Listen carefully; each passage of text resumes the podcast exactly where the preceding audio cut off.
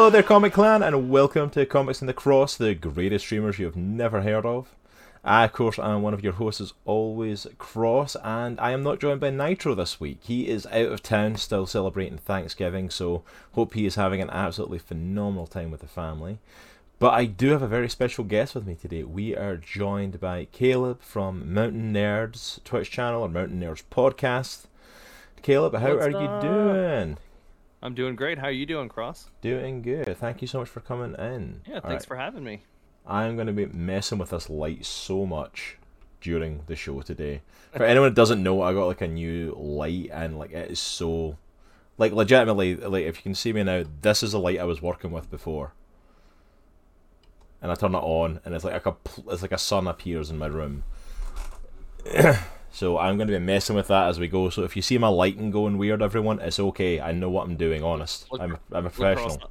I'll join you here. You see, It's like it's okay. Wow. We're professionals. We know what we're doing. We're we're professional podcasters. We can do this. professionals. But thank you so much for joining me today, Caleb. This has been a long coming podcast. Trying to get you on the show has been insane. Because every time I get you like penciled in to come on the show, something happens, and we usually end up cancelling the show for that day because something has came up. oh my goodness. I think we've been trying to get Caleb on the show for a good couple of months now, at least. Um, but finally, the the stars aligned, everything fell into place, and you came on today to talk to us about Titans. A show Absolutely. that you were have been very prominent in talking about. You even wrote an article for our friends over at um, the Infinity Bros for their daily snap regarding it. And it's a show that I recently just started getting into. Like when I started watching it, like they were halfway through or so, or maybe just at the very beginning of season three. So like I binged the start of it to get caught up and stuff. So I've been looking for someone to chat to it a bit because Nitro's a few episodes in, he's not got far in it. So I've been looking for someone to talk some Titans with. Oh yeah, it's definitely one of those shows that, and I'll be honest with you, I watched the first episode and was like, I don't really care for this show. Left it alone for probably a good, I don't know, probably cu- a good couple months, and then had nothing to watch. I said, all right, let me go back and give it a shot. Watch, got through that first episode, watched like two or three more episodes, and I was hooked. Yeah. Like I just I kept watching it because it it got better and better and better as it went along. It's a really intriguing take on the DC heroes. It really is. It does its kind of own thing with the Titans. Um, it does do this thing though that the DC really has a thing of of we're dark and edgy and gritty, and everything they do ends up being dark and edgy and gritty. But like this show legitimately is, like this show is not for kids, not for teens. This is like full Not at blown like adult show. Um. I've never heard so many superheroes cussing so much and stuff like that. update. Thank Someone you for the has host. hacked your transmission and is sharing it with their No community. worries. Thank you for the Thank you. Caleb. We appreciate it. Um, but yeah, so if you go to check out Titans, just be aware we are reviewing this show. We are fans of the show in general, but it is not a family friendly show. Not even close. Not at all. So, um, yeah. So before we delve into the show and into the full aspects, so for anyone who is listening or anyone who's watching that doesn't know who you are, why don't you just tell us a little bit about yourself, Caleb, and a little bit about what you do and Yeah. your life, and just you know, brag about yourself for a few minutes. Well, my name is Caleb. I am a data three and a podcaster as of uh, last year. So I started the Mountain Nerds podcast back in March of 2020. However, we were known as Life and Trails until about October. I've told this story about a hundred times, so I won't get into too many details. But we rebranded, um, and yeah, we our podcast is all about we bring people in, we interview on various geeky uh, subjects. Currently, it's me and my co-host is Cameron Metrojon. He is like the master of movies. If you ever want to talk anything about films, talk to this guy. He knows what he's talking about. Um, he actually does. Uh, he reviews movies as well. He's he's his own uh, like an independent movie critic, which is great. Uh, met at the movies. Check him out. Um, but yeah, we, I've been doing this for a while. We started uh, our streaming back in October 2020, and I've been doing it ever since. Um, we play just a variety of different games right now. I, I kind of I'm really bad about playing different games every stream, and I'm like I, I want to pick a game and play it, and just keep playing it. Um, so I have a PlayStation coming in. So if I if it comes in soon, I'm going to be playing Spider Man. That is my uh, the Spider Man remastered, which I am excited about. Um, but yeah, our podcast is just uh, every week we do something a little different. Um, we do a lot of spoiler cast. Um, I actually just interviewed um, uh, Scott Higa from uh, ooh, I almost said Comics in the Cross. Scott Higa from the Christian Nerd, um, and we talked to Ted Lasso. We did a Ted Lasso spoiler cast, which will be out on Friday. Nice. Um, but yeah, Cross has been on the show where we've talked comics. Um, I've interviewed several people. Uh, Frostbite, um, where we Oh, did I our hybrid Frostbite. heroes, hybrid hero series, which is always fun. It's one of my favorite things that we do. Um, but yeah, give us a you know give us a follow, check us out. Yeah, absolutely. We completely, fully recommend going and checking out Mountain Nerds podcast and going and checking the Mountain Nerds um, Twitch channel. Caleb is a good friend of the channel. He's a good friend of ours. He's you might not have seen his face as often, but you've definitely heard his voice if you've been following his channel for any length of time. Generally, if we're playing co-op games and getting into some sort of trouble and chaos and Apex or Sea of Thieves or something, Caleb is usually involved.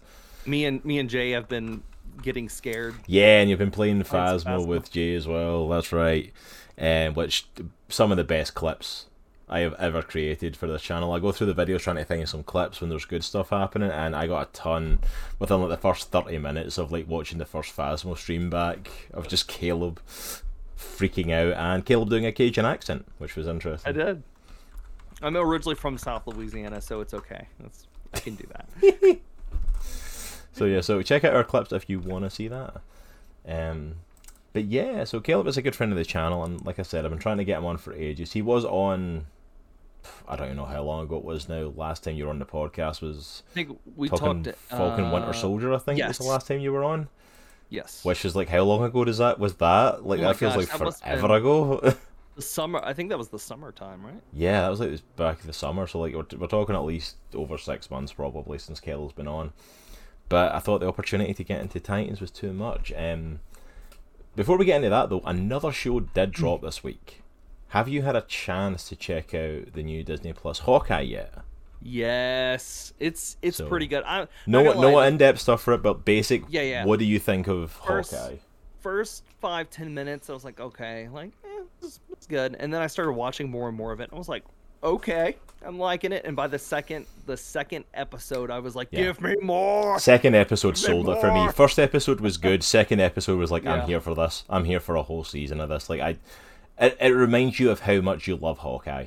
Like I love him as a character, and I'm not gonna lie. Like when it kicked off at first, I was very scared.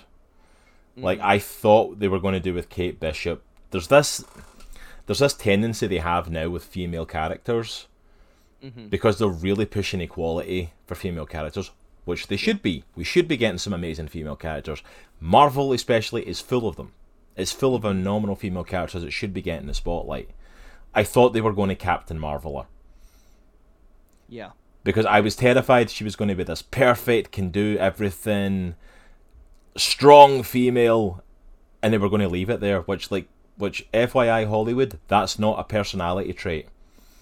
Them being perfect, having no infallibility to them, and just being amazing at everything with no other personality is not an engaging character. Yeah. And I and I'm saying that's what Captain Marvel was, and I'm saying this as someone who enjoyed some of the Captain Marvel comics. I've seen her at her best in the comics. That is not her, and I was so scared they were going to turn Kate Bishop into that and take Hawkeye, this amazing character, and basically turn him into the bumbling goof. Which I'm like, I'm fine with him having elements of that to him, but at the same time, like as they thankfully went into the show, like this guy freaking was Ronin. This guy was like trained as a shield agent. He was one of the best of the best. hmm But by the time we got to the end of episode one and episode two, all of that was a leave. The characters are fun, they're enjoyable, both They are are. relatable, both are great to be around. They've made some great connections, they build up some great intrigue, and I'm really hyped for the rest of this season. I, I am I fully Oh, yeah. enjoyed the first couple of episodes of this. I'm I'm eager to know where the show is headed. Like, it's it's gonna be fun. So far, it's it's been a blast so far. and, like the little thing, the little things that they've introduced Yeah. have been fun.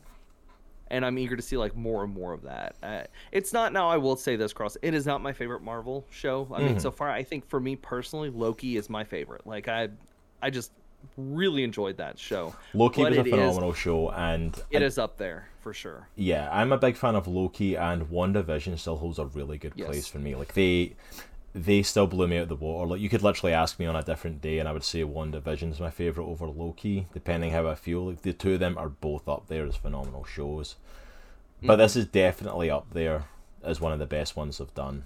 This has definitely got the potential to be an amazing show, and I'm just glad that Hawkeye's getting the opportunity to shine. Oh yeah, he's getting the opportunity to show who he is, how good he is, and just to enjoy it. You know, it's um, because he's a great character, and he's really the only the original Avengers who's not had the opportunity to shine. yeah. Um, He's kind of been put on the the back burner for the longest time. But So I'm glad he's getting that opportunity, and really interesting thing as well. I'm intrigued to see where they go with it. I'm interested that they're including his disability now. They basically Yes. made him deaf, like he is in the comics. He's a deaf archer, which is I something like that how was. I love how they explain it too. Yeah. It's like, how did that happen? Is like, boom, smash, crash, boom. It's like, I don't know. It could have been any number of things, you know? It wasn't a simple like something crazy. It was just just a series of Just Explosions. constant, like, stuff that he's been involved in has just eventually damaged his hearing. Which, can I just say as well, I love the fact that it's not spoilers for it because they've shown it in commercials and stuff. Uh, Yeah. That he goes to see Rogers the musical. oh yeah. At the beginning of the first episode, and he turns his hearing aid off. He's like, he's done, so he turns his hearing aid off. And I love that his daughter calls him on like, "You just turn your hearing aid off? No, no, no, no, just, you know, fixing it. but absolutely awesome. So we will, of course, be doing a review of that on the show here when it finishes. Um, probably won't be getting that until the new year because it's probably going to go up through to Dece- end of December, I believe. hmm Um, but yeah, we'll definitely be talking about that at some point on the podcast. But yeah, it's like I I'm I'm excited to see where they go. Like Marvel has just they've blown me away with their TV shows. Like every time I'm thinking stuff shouldn't be, you know, like I don't know how I'm going to take it. Like they always come out with something awesome. Hmm They always do something phenomenal with it. So anyway, Oh yeah. It's it's it's great. I'm I'm excited. I'm I also excited about the other little things that they have upcoming too. It's like I, I want to know how long are we going to get TV shows for? Are they just going to keep? I think they're just going to keep putting these things out until I think they're. F- I'm They're glad that they're finally doing them. Until they get done, I Yeah. think there and are doing certain them right, doing them right. Looking Yeah. at you, uh, uh, what is it? Iron Fist. No, not looking at you, Iron Fist. Not even looking in your direction. Now, you go away. go away. go sit in the corner and think about what you didn't do. Those, yeah, those shows were. I mean, there was a couple good ones, but. There's there's been some awesome shows Daredevil. like Daredevil, for example, stole it. I was a big fan of Punisher. You know, it's like they've done some good shows in the past, but we kind of seen where the where it was going when they tried to do Agents of Shield, and they kept talking about how it was integrated to the MCU, and then clearly wasn't. They were clearly just doing their own thing Well- and responding to the MCU. Like whatever the MCU How- did, they kind of Yeah. responded and had to go with it. how are you going to do an Agents of Shield show? Even have that show when literally agent the Agents of Shield, like the whole thing, like so uh, what was it? Uh, Winter Soldier just yeah. makes it. End of done. season one. Winter Soldier happens. It's like all right, that wasn't really. Shield is still happening in the background, and so is Hydra, and we just. I was like, no, because that basically means Winter Soldier was pointless and didn't actually do anything and didn't accomplish anything. Is what that means. It's like, no, we're just no. Agents of Shield, we're just going to brush under a rug, and we're just going to. Coulson died in Avengers. We're going to. The rest of it is just like a dying fever dream he had while he was sitting in the floor, and you know, we're just going to move on from it. But these shows are properly invested and properly connected. Like Wanda's going to be showing up in like Doctor Strange two.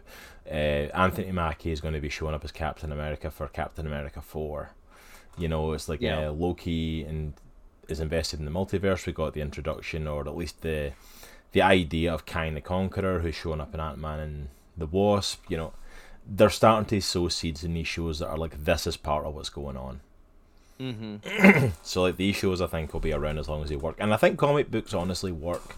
At least superhero comics can work as a show better because the whole point of them is being like an an episodic thing, like issue by issue, you build up to something.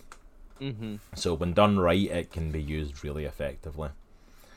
And Yeah, it, does, it doesn't hurt actually- their budget is about the size of the movies as well. the one I am I think the most looking forward to. See, I was kind of going back and forth between She-Hulk, but I I think I'm really looking forward to Miss Marvel. Like I Mm-hmm. ever since I played the Avengers game, I'm like I want to know more about this character. She is a great character, and I to so glad they're giving her a show. It's like it's going to be Yeah. phenomenal to kind of flesh her out. And it doesn't hurt as well that the actress literally looks like Kamala Khan from the comics. Like she Oh, yeah. literally looks like she's been ripped right out the pages of the comics. Oh, it's fantastic. I'm I'm very much looking forward to that one. Yeah, honestly, I think the show I'm most looking forward to, just because it's another, I'm enjoying them doing different things with the shows, Mhm. and I'm very excited to see what they do with Moon Knight. A big part of that is because Oscar Isaac is playing him, and he's a phenomenal actor. But Moon Knight is so far out there from a character that they've done before. They've never done anything like Moon Knight, really. You know, the closest they've came is probably like when Netflix did Daredevil, but even then you've got the whole other like, you know, mental health issues and multiple personalities and all this going on with him. I'm really intrigued to see how they do it and how they bring it to the screen. So that's the one that's probably at the top of my list of um seeing what they do with him. Yeah. That one is going to be fun. I know uh, Jarrett from the Infinity Bros have has been talking to me Mm. about it. Like he's he's been talking about that forever, but he I know we've had conversations about Moon Knight before. So, Yeah, Nitro is uh, hyped for it as well. He's he keeps rambling on about it. He's so hyped, but there are a lot of great shows coming out, and I'm excited for it. And to use that as our transition point, then um, we're not getting quite as many TV shows coming out of the DC side of things. At least not as many that are being highly praised. But overall, Titans seems to be getting hitting the right mark with most people. Most people that have watched it seem to enjoy the show overall. well, Cross, I'll, I'll go along with that and saying I think the whole CW verse that they got on the Arrowverse that put a bad, t- in my opinion, it put a bad taste in a lot of people's mouth. For mm-hmm. me, I liked a lot of these shows. I liked, I, I loved Arrow up until about season three or four. I mm-hmm. loved The Flash up until around the same. Supergirl first couple seasons great. Legends of Tomorrow fine. Like it just got to a point where they just drag them out and it's it's very campy and not fun anymore. And I felt that way with a lot of those shows. Like at, at some point I was like I'm just done. Like I'm done with Arrow. It's this is not even he every season uh, Oliver Queen doesn't want to be the Green Arrow anymore. Okay, I get it. Like we we do that. The Flash, it was every villain is a speedster almost. You know, it was just it was getting to that point where I was like, all right, I'm kind of burnt out with this. So I could kind of see if if DC's kind of hesitant about putting a whole bunch of shows out there, but I will say Titans is pretty successful, and I I, I only watched a little bit of Doom Patrol. Um, I do know that Doom Patrol is set in a different multiverse as Titans, which kind of threw me off at first. Which is really weird because like the pilot for? Doom Patrol is in like the first season of Titans. Like that's how they find Beast Boys that they meet Doom Patrol. yeah it's it's super confused i was like i don't understand why we're doing this but okay uh Yeah, but it's like uh, we'll go we'll go with it. Why not? I, I I would love to see more good DC shows. I really hope that Titans isn't gonna fall into that same um we're season four, five, and six, and it's like eh, okay, this is this is where I'm over it. Mhm. Um, but it, I, I do like how our villains so far are falling in line with the comics, and we're Yeah. getting, especially like the old TV shows too. Um, I, I'm assuming this is full spoilers for the first couple seasons. Yeah, so for anyone listening and popping in, this is going to be full spoilers. We're going to be doing a little bit of season one and two and a bit of in depth to that, and then we're going to go full into season three because that's the most recent one. So we are going to go full spoilers. So if you're listening in, you know what's coming. yes. Yeah, go for it. Full spoilers. um the you know we the first season how the build up was and i and i do apologize i forget the name of rachel's dad Trigon. yes yes we have that build- demon. which by the way let me point something out here did you think that it was odd how you know how the most um if you watch any tv show the trope is start at the end, they beat the bad guy, that's the end of the first season. We did not get that in this show. We got Do you know what I was? carried, and then season one of episode two was the ending of that story arc, which I was like, this is really weird, but I Do you know what like I think happened? And I don't know. I need to check the timeline for this.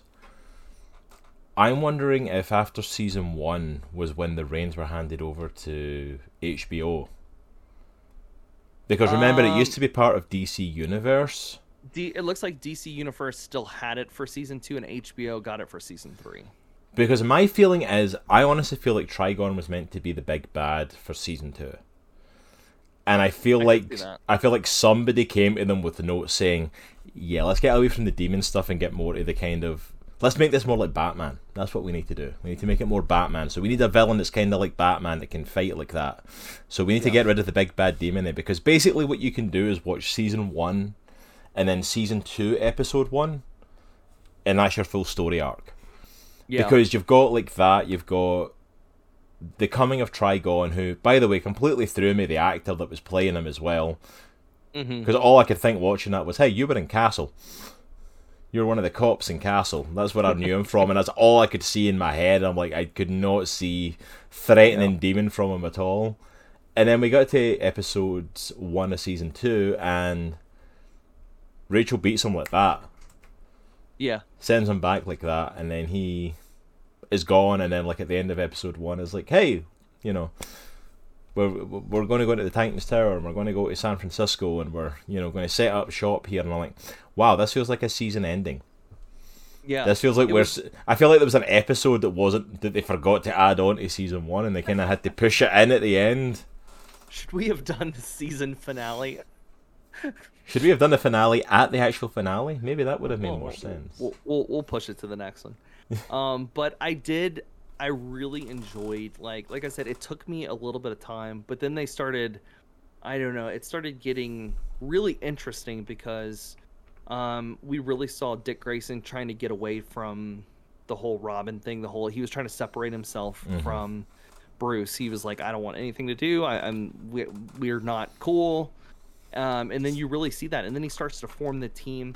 And I will also say I'm a, I'm a little, and I won't say it has nothing to do with race because it's totally fine, not a big deal. Before I started watching this show, I kind of I saw the episode of Star Star uh, the character of Starfire and like some of the trailers and promotional stuff, and I was like, ooh, I don't. I don't know. I don't know about this. I, I just don't know. Not and once again, nothing to do with race. It's more or less like the way the character, I, you know. Um, I know she can be sexually provocative in some of the comics. exactly. I was trying to like- find a nice way not to say. like in the comics, else, she can be a bit sexually provocative too, but she legitimately looked like a hooker.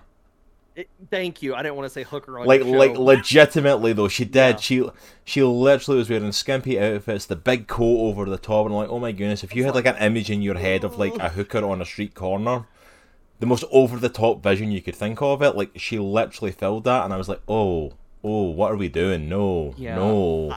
I was like, I was like, mm, yeah, I don't know, but but I will say her character really developed over the first season, and her character was awesome. Like I Mm-hmm. Yeah. love Starfire, big fan. Like, great. Give me just one quick second. So sorry. Yeah, One quick no worries. Excuse me, I am burping like crazy off of that. But yeah, it's like that was the thing. For anyone listening, I'll just I'll keep talking a little bit. But yeah, like her her look was very, very different. So sorry about that. No worries. My uh, our baby monitor was on, and our child was screaming. So Oh. Awesome. That's what you want in the background of a podcast. exactly, just Um, just screaming and screaming and screaming. But But yeah, they took it, Um, they took an interesting take with her character in season one. But as she started to develop the character, it started to come out a lot more, which was absolutely. Which I thoroughly enjoyed. Which is interesting because even across the three seasons, like she's different from like Starfire. If you read the comics, Starfire is very happy and bubbly and perky, and you know, hmm I don't want to say like the sweet ditzy girl, but that sort of like personality trope almost is kind of how she's seen Yeah. a lot of the time. And they really kind of changed her character a lot in this, but it works for the show hmm um, and made her a bit more of a stronger co-leader sort of thing along with Dick. Um, Which, by the way, can I go ahead and say the casting for Dick Grayson was oh yeah, he's spot on. Like I look at him and I'm like, yeah, that's he. He literally looks like Dick Perfect. Grayson.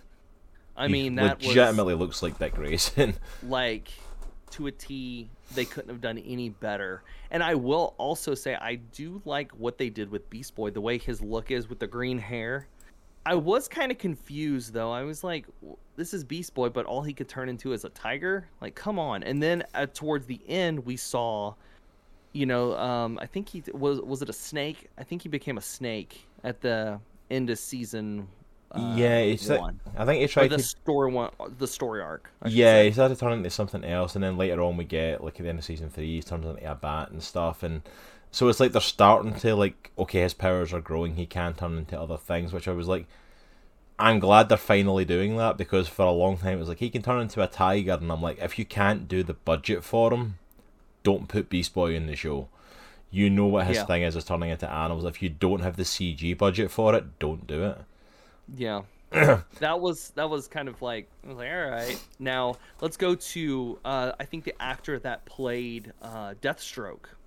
Phenomenal, Mm. He was amazing. phenomenal, phenomenal. One of the best incarnations of Deathstroke that I've ever seen. He was a really good portrayal of him. He done it really well in the style of Deathstroke as well, especially how they were playing it of the Deathstroke that we seen was the angry Deathstroke after the death of his son and all this sort of stuff. Like he, you really felt what he was going through. Um, Oh, but yeah. yeah, the the casting for the show is phenomenal. Like just It's great. the villains like Deathstroke are were cast phenomenally. The Titans himself, like Ryan Potter is Gar and Beast Boy. Um, hmm is it Tegan Croft that plays Raven and Rachel? Yes, yeah. uh, it's Tegan she's she's phenomenal, and she really her character really comes out into her own as the seasons progress. Uh, like Especially season in one the, and uh, two, you- the latest season. she's she's great. I mean, for the whole three episodes great. that she's in it. Yeah, Yeah, the yeah. I mean, you know, but uh, it's uh, the casting. I mean, literally throughout the entire series, um, fantastic. Now, I was honestly, I don't know too much about uh, Superboy, mm. but I was like, do we really need Superboy in this series? I think don't he was. I think he was done well because the interesting thing with Superboy, because like I know one of you, I know you're not a big Superman fan, and we've talked about this um, this week Yeah. pretty much actually. Um, but I think that's the interesting thing with Superboy is a lot of the stuff that you're talking about with Superman is kind of null and void with him, because Yeah. although he is big and he's strong and he's fast and he has all these powers, he is very fallible. He is very human Yeah. as well. He is half human, half Kryptonian. So he is very much a a wounded character as well, and a young character. They're playing up the fact of like because there's two versions of Superboy. The, there's the original version who was like the guy with like the leather coat and the side parting for the nineties and stuff, who had the Mm-hmm. the cool guy attitude and stuff. And then when they rebooted him, they really rebooted him into this kind of angry, stern sort of character. Um, but there's been other iterations where they've tried to humanize him more. Like one of the versions is um, in Young Justice. If you ever watched the Young Justice cartoon, they take Mhm. that angry, stern Superboy and really humanize him. And I feel like they did the same in the show with this. The portrayal Yeah. of Superboy in this was done really well. Like they really humanized him and really made you feel connected to him Mm-hmm. um, and really felt like yeah he is learning and he is growing and he is an asset to them but also he has got liability issues. Like when we first see him with Beast Boy he sees people getting you know into a conflict with the police and he thinks he's helping. He jumps in to try and help and starts like throwing the police about because no one's taught them that police are good guys and they're meant to be doing this job and you know they're actually helping people and so they get caught up in this whole big thing with it and it's like it makes the Mhm. character have this new level of intrigue to her um, to him Yeah. sorry and it's like I, I I think he adds a little bit to it I think it's interesting his story arc will be interesting to see where they go going forward No, I like how they also brought in Krypto too. yes Got to bring in Krypto. Krypto's amazing Krypto. As much as I don't like Superman, I do love Krypto. You want to you want to make me like a character, bring in their dog. You know, it's Oh, like yeah. automatically like why do we like Superboy? He has a dog. You, you can't He not like him. awesome. A dog that shoots lasers out of his eyes. It's amazing. Can't get any better than that. Assuming you're excited for the DC Super Pets League of Super Pets Yes. movie, then Yes. I was a big fan. I was a big fan. I love the any of the DC Super Pets. Dwayne was, the Rock, uh, Dwayne the Rock Johnson is Krypto. Was it Ace? Ace the Bat Hound, Batman? yes. Yeah. Yeah. Big fan. Big big fan. But yeah, he But, was um, he's an interesting addition to it. I think Superboy is an intriguing addition to the to them, and he is a big part of like the Young Justice and Teen Titans. So I'm glad they included him. hmm Um, one of the interesting things I think, uh, if we start kind of taking it, kind of like season by season now, just to kind of delve in a little bit as we go, and we'll hit. There's obviously more characters, and we'll hit them as we go. Um, because some of the characters I want to hit on, we we get introduced to them really intriguingly. Because when we hit season one, the Titans are done. Yeah. The Titans are a thing that had happened, and it was long and done, and it was you know, Dick Grayson as Robin. Then we had Donna Troy, Wonder Girl, who shows back up. Hawk and Dove, who phenomenal characters as well, who show back up. And Uh, Aqualad. Later on, we get introduced to Aqualad Garth and um, his, you know, passing and demise at the hands of Deathstroke that we learn in season two, and we kind of find like how everything fell apart and they went their separate ways and stuff, and so we're really thrown into a world of Titans where we are building a new Titans team. Like Dick Grayson's done; he's done being Robin for the most part. hmm He's done working with Batman. He's now working as a you know detective, and is drawn back in because of Rachel, this girl who Mhm. doesn't know what's going on with her and these dark powers and beings and people hunting her and coming after her and her mother. Skeet Spot update. Hey, thank you so much, Ads, for that host. transmission Appreciate it, brother. Sharing it with their community.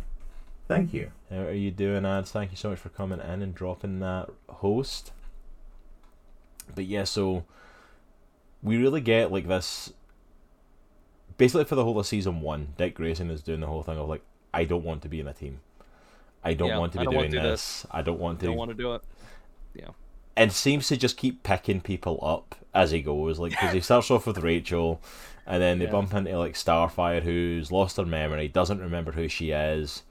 Rachel finds Gar, which is the whole. We get the episode introducing the Doom Patrol, hmm and then like they obviously go off and have their own TV show and do their own thing over there. And Gar goes with the Titans, and you know Dick starts asking for help with the other Titans. So we start getting introduced to like Hawk and Dove and Diana and By the end of that, by the by the end of it, that that cast was like, yeah. I was almost overwhelmed with the amount of Titans there were. Yeah, like, there's oh my- you Goodness, so many people right now. yeah, because you've got the old Titans and the new Titans, and uh, oh Jason Todd as well, because we get introduced to the new Robin, so we're playing off the whole dynamic of we get Dick Grayson's whole thing of like I don't want to be Robin anymore. How dare you dress up as Robin? I'm Robin.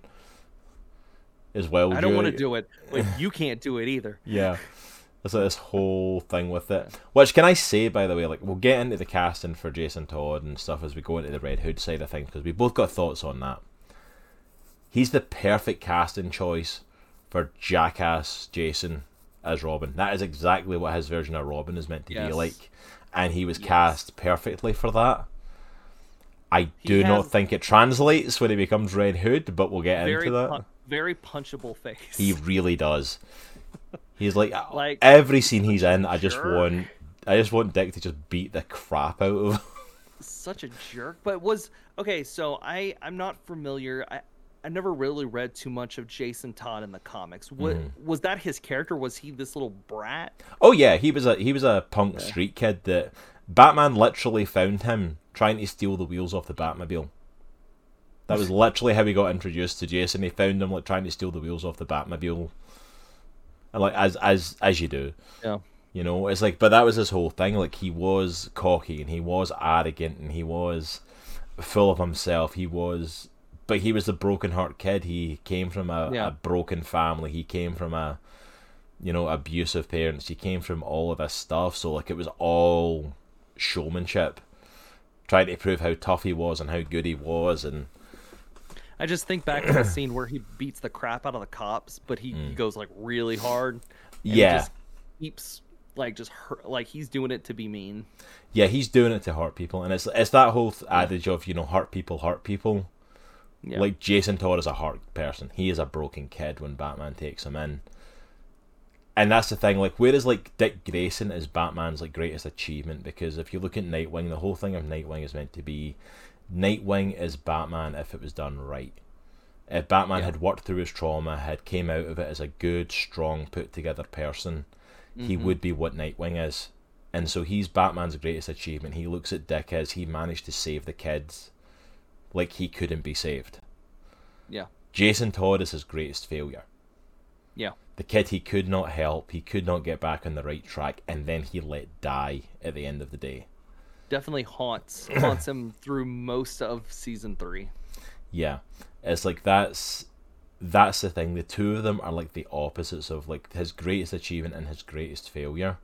Mm-hmm.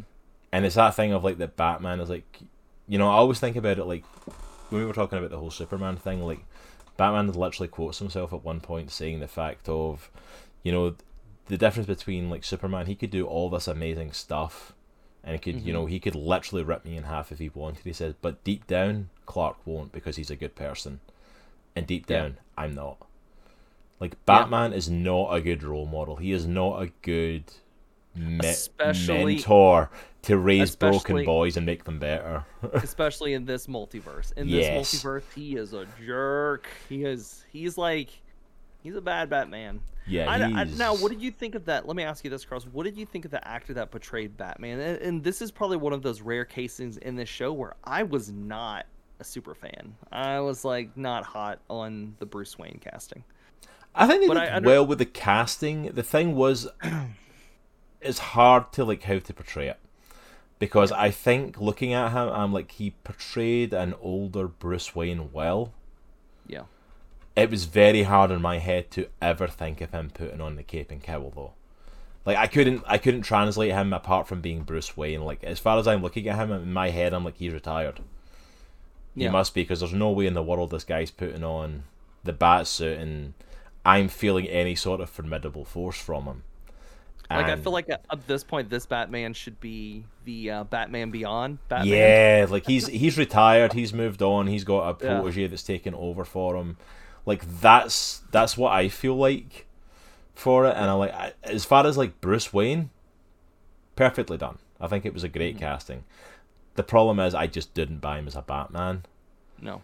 and, and that was my problem with it as well i just i i couldn't this was more like business businessman batman yes, this was bruce wayne it, it was not yeah, like you he's said, it's a, batman Yeah, like you said, it's Batman Beyond. It's him in, sitting in the Batcave giving advice to whoever the new protege is that's out and about.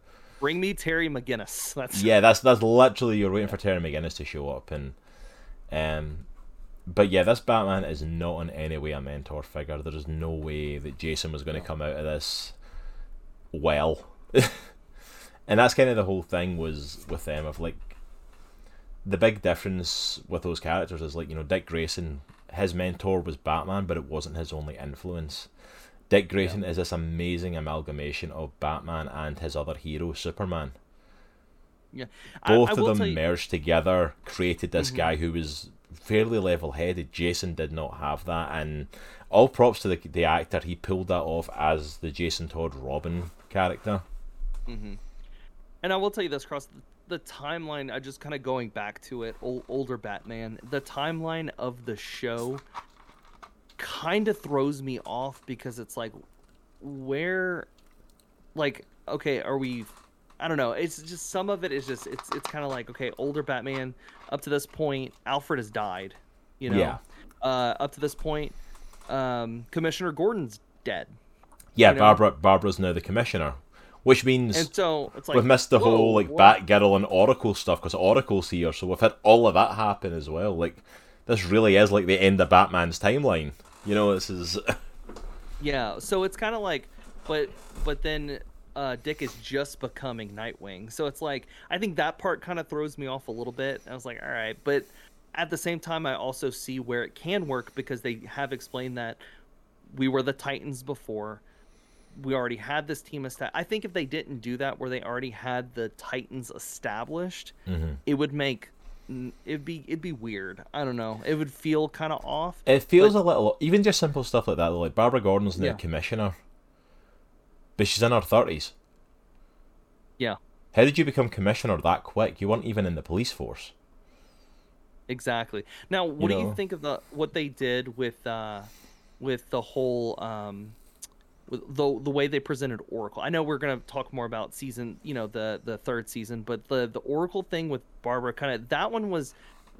I don't know how I felt about it. I was I was really back and forth. Like, okay, so Oracle's just a computer. I wasn't No, a fan of the Oracle thing It was weird It was- it because- was off. because you stole something from Barbara. Barbara's Oracle. It's not a it's not a computer program. Well, it is, but it's a computer program she designed. It's not an AI. It's not like a Jarvis for Tony Stark that can do all this stuff. Oracle's not a living entity. It's a computer program she used to hack everything. Yeah.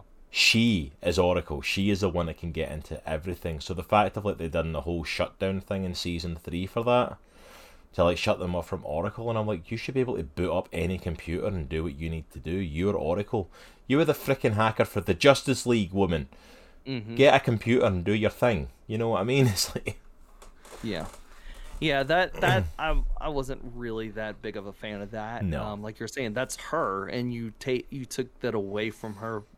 It's like, all right, mm, that's that for me is up there with the what they did in the comics to her of like, hey, she's no longer Oracle, she's Batgirl again. She can just use her legs again all of a sudden. yeah, And I'm like, no, because you're stealing something from the character that made the character awesome. Like her as Oracle is a million times better than her being Batgirl.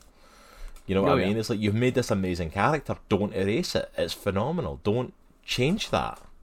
But yet Yeah. they keep changing it, and it's like, but uh, yeah, it's like I.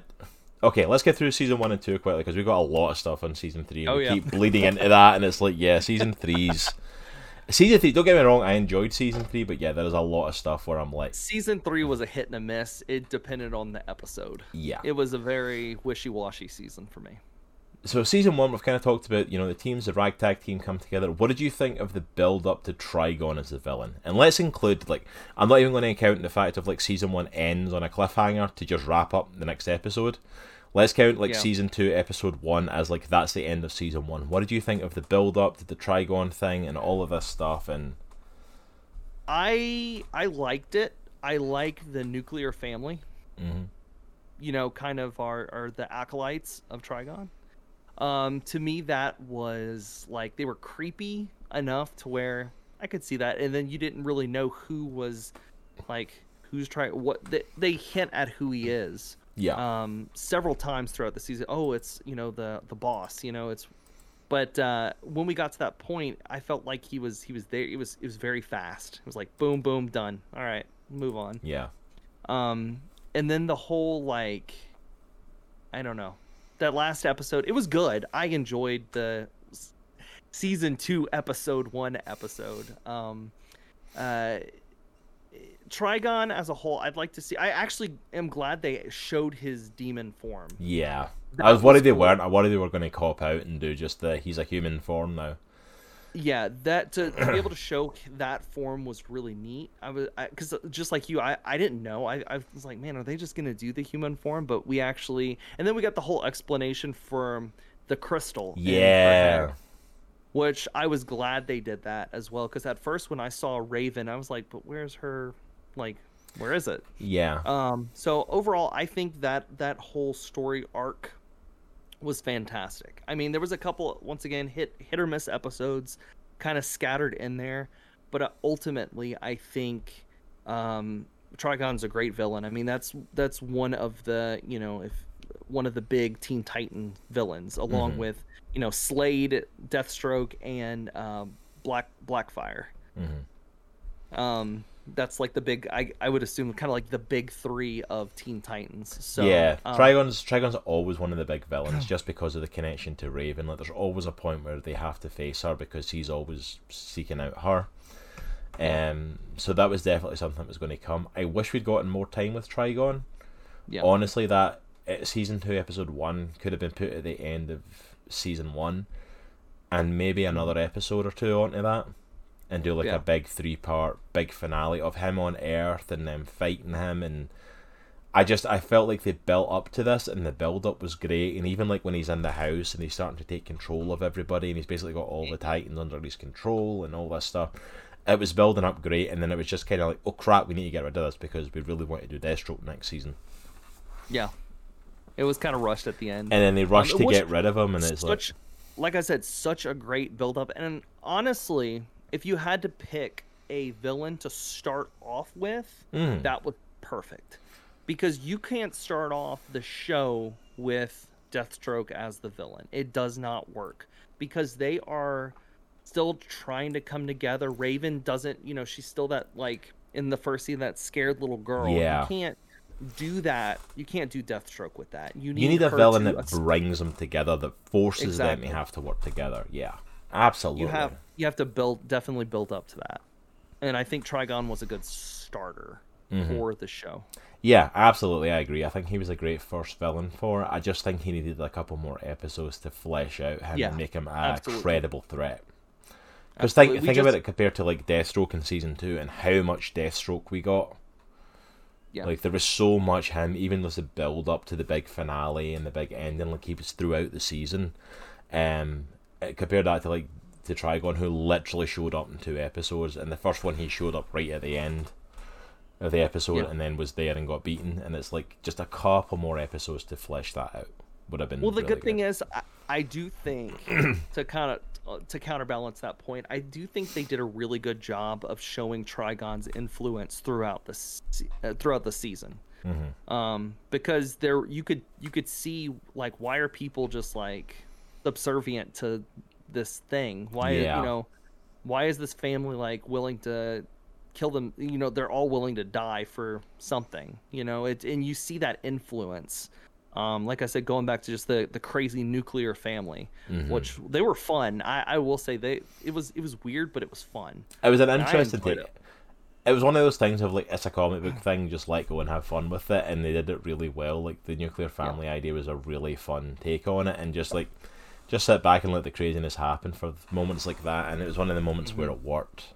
Absolutely. Yeah, worked very very well, especially because it was kind of parallel to um, Dick is forming his family. You know, Yeah.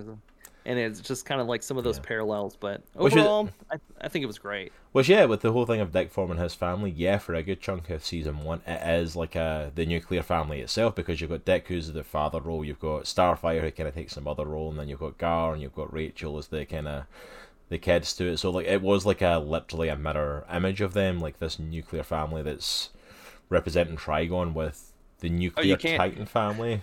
You, you can't forget crazy drunk uh, drunk Uncle uh, uh, Hawk. I love Hank. Hawk and Dove were the most He's- interesting additions to the show because like they were Oh Titans, but they weren't quite, and I'm glad they included them. I, by the time season three rolled around, Hank is one of my favorite characters. I love Oh, yeah. Hank. and it's crazy that they didn't do the powers thing. Mm-hmm. Yeah. they didn't do they didn't do powers for uh, Hawk and Dove. It was basically they were just one was a ballerina, she had those you know agility you know just dancing and stuff like that, and then uh, Hank was just a big old football player. yeah. you know, they just they kept them very basic, like- very street level. But I liked that they merged their personalities to mimic their powers. Like Hank is very hot headed, very angry, very Yeah. he's always ready to pick a fight. Yeah. But yet Dawn is very calm, very gentle, very peace loving, and is also able to calm him Yep. and to bring him back down. And they made it part of who their personalities were. I thought it was really well done. Like to mm-hmm. keep them from being super powered, but also still not lose what makes them Hawk and Dove. Because Yeah. let's be honest, nobody knows who Hawk and Dove are. Hawk and Dove are Yeah. not top tier characters in the comics at all. People people are not complaining that Hawk and Dove were not done right. You know what I mean? I I was one of those people, Cross. I was one of those people who were like, who I don't know who this is, but all right, Yeah. that's that's fine. And I'll be honest, the first couple episodes, it it took me I had to warm up to him because I didn't know who they were. I was like, who are these people? yeah. Um, but like you said, Hank, he's great at the end, and you know we'll we'll get into what happens with him a little bit later. But yeah. um, I enjoyed how they were brought in and and just kind of like, hey, we were the, we're the old Titans. You know, this is this is my former team, and you know, there's some animosity between Hank and Dick. Um, Yeah, like he's he's literally mad great. about stuff that's happened, which is like it's good. Yeah, it's like we're seeing conflict and we're getting glimpses of what happened and why it happened. Can I say as well though, as much as I love Hawk and Dove, I I, I could Yeah. care less about Donna Troy. Oh yeah, once it that was one of those characters that I think she had to be there, but like she didn't really bring we- anything. did we really need her character in the show? No, we didn't. Um, because I, I don't. Yeah, I don't. We didn't really need her. She's a good character. I don't don't get me wrong. She grew on me as we as we went. I just feel like, and this is going now into season two. I feel like her they needed someone to die. They needed us to who do who do we No. need to die? You you can do you you can you can die. you they needed a they needed someone that they could bring in just to kill off and then bring back. I don't know. It's it's I don't know. They I I could see them just sitting around picking who what we really want to to have a really heart-filled season finale of season 2. Who should we kill off? How about Donna? She's not really contributing anything, so that's a good one. That's the thing though, she wasn't. She was just there, and don't get me wrong, I know she's a character in the comics, but even in the comics though, like she Yeah. is her like even just her origin story has changed so many times. yeah. You know, it's like it has been moved and changed around, and we're trying to retell the story so many times, and it's like it's Mhm. they don't even know Now- what to do with her half the time. I don't think. And and I'll tell you what the the actress that portrayed her perfect. Oh, she Once was again, great. Nothing against the actress. It's the the the way they wrote her into the story was They didn't like, know what to do with her. They like don't really legit did not know what to do with her. I guess for Dick to have a friend. Which okay. Yeah, because I guess that's it. Because they portrayed that as a thing of like you know the two of them have known each other. Like because obviously uh, Yeah. Bruce and Diana Wonder Woman knew each other, so they kind of grew Yeah. up together and. Which was weird because at one point they kind of pushed that as if like that. Oh, these two have, like grown up to know each other. Like okay, yeah, they've grown up together. Are you trying to push a romantic thing? Because it's not really going that way. It's it's not really felt like a thing for. I thought that's what was gonna happen, and then Dick's hooking up with like every other female character in the show. So Yeah, it's It like yeah, Dick has literally hooked up with another character. He sleeps with Starfire Yeah. in the first season. We get the whole backstory of him and Dawn used to date. and then uh, Which I like. him and What? We're just throwing that in there, and then him and season season three we get uh, her him and Barbara. which, it's which like- yeah though like that's what Dick's like though. Dick does that in the comics. He's like. He literally just beds beautiful women. We don't. It doesn't get talked about that much because he is actually a pretty nice guy. But like, yeah, he does bed a lot of women. So, yeah, we're keeping it close to the comics on that one. Um, but yeah, season two totally changed like gears. Um, we got the whole like refor- reformation of the Titans. The Titans were officially back, officially back in Titans Tower. Uh, which I like that they actually included that. They actually included the Titans Tower as they part did, of except it. for it wasn't a T.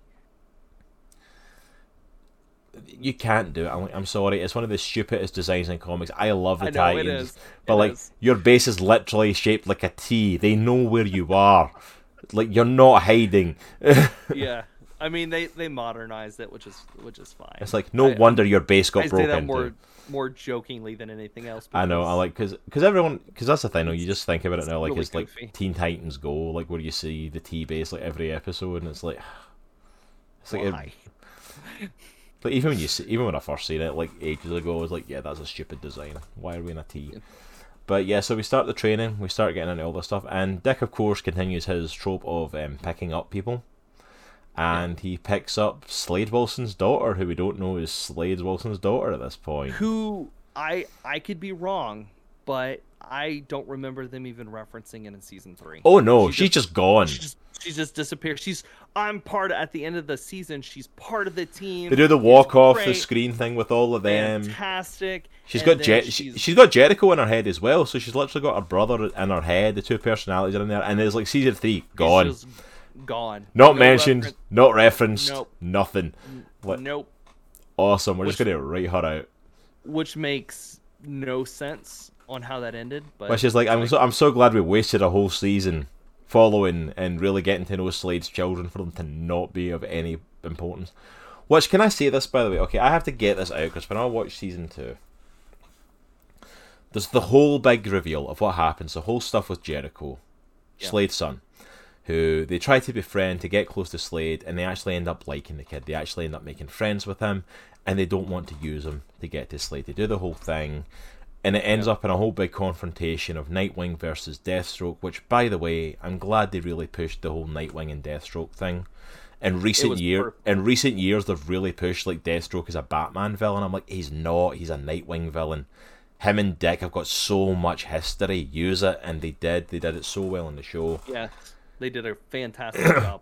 I mean, Jericho ends up part of the confrontation, and the whole big secret is like basically, I killed Jericho. Nightwing saying, I killed Jericho. Yeah. The problem with that is, no, you didn't. You Mhm. didn't kill Jericho.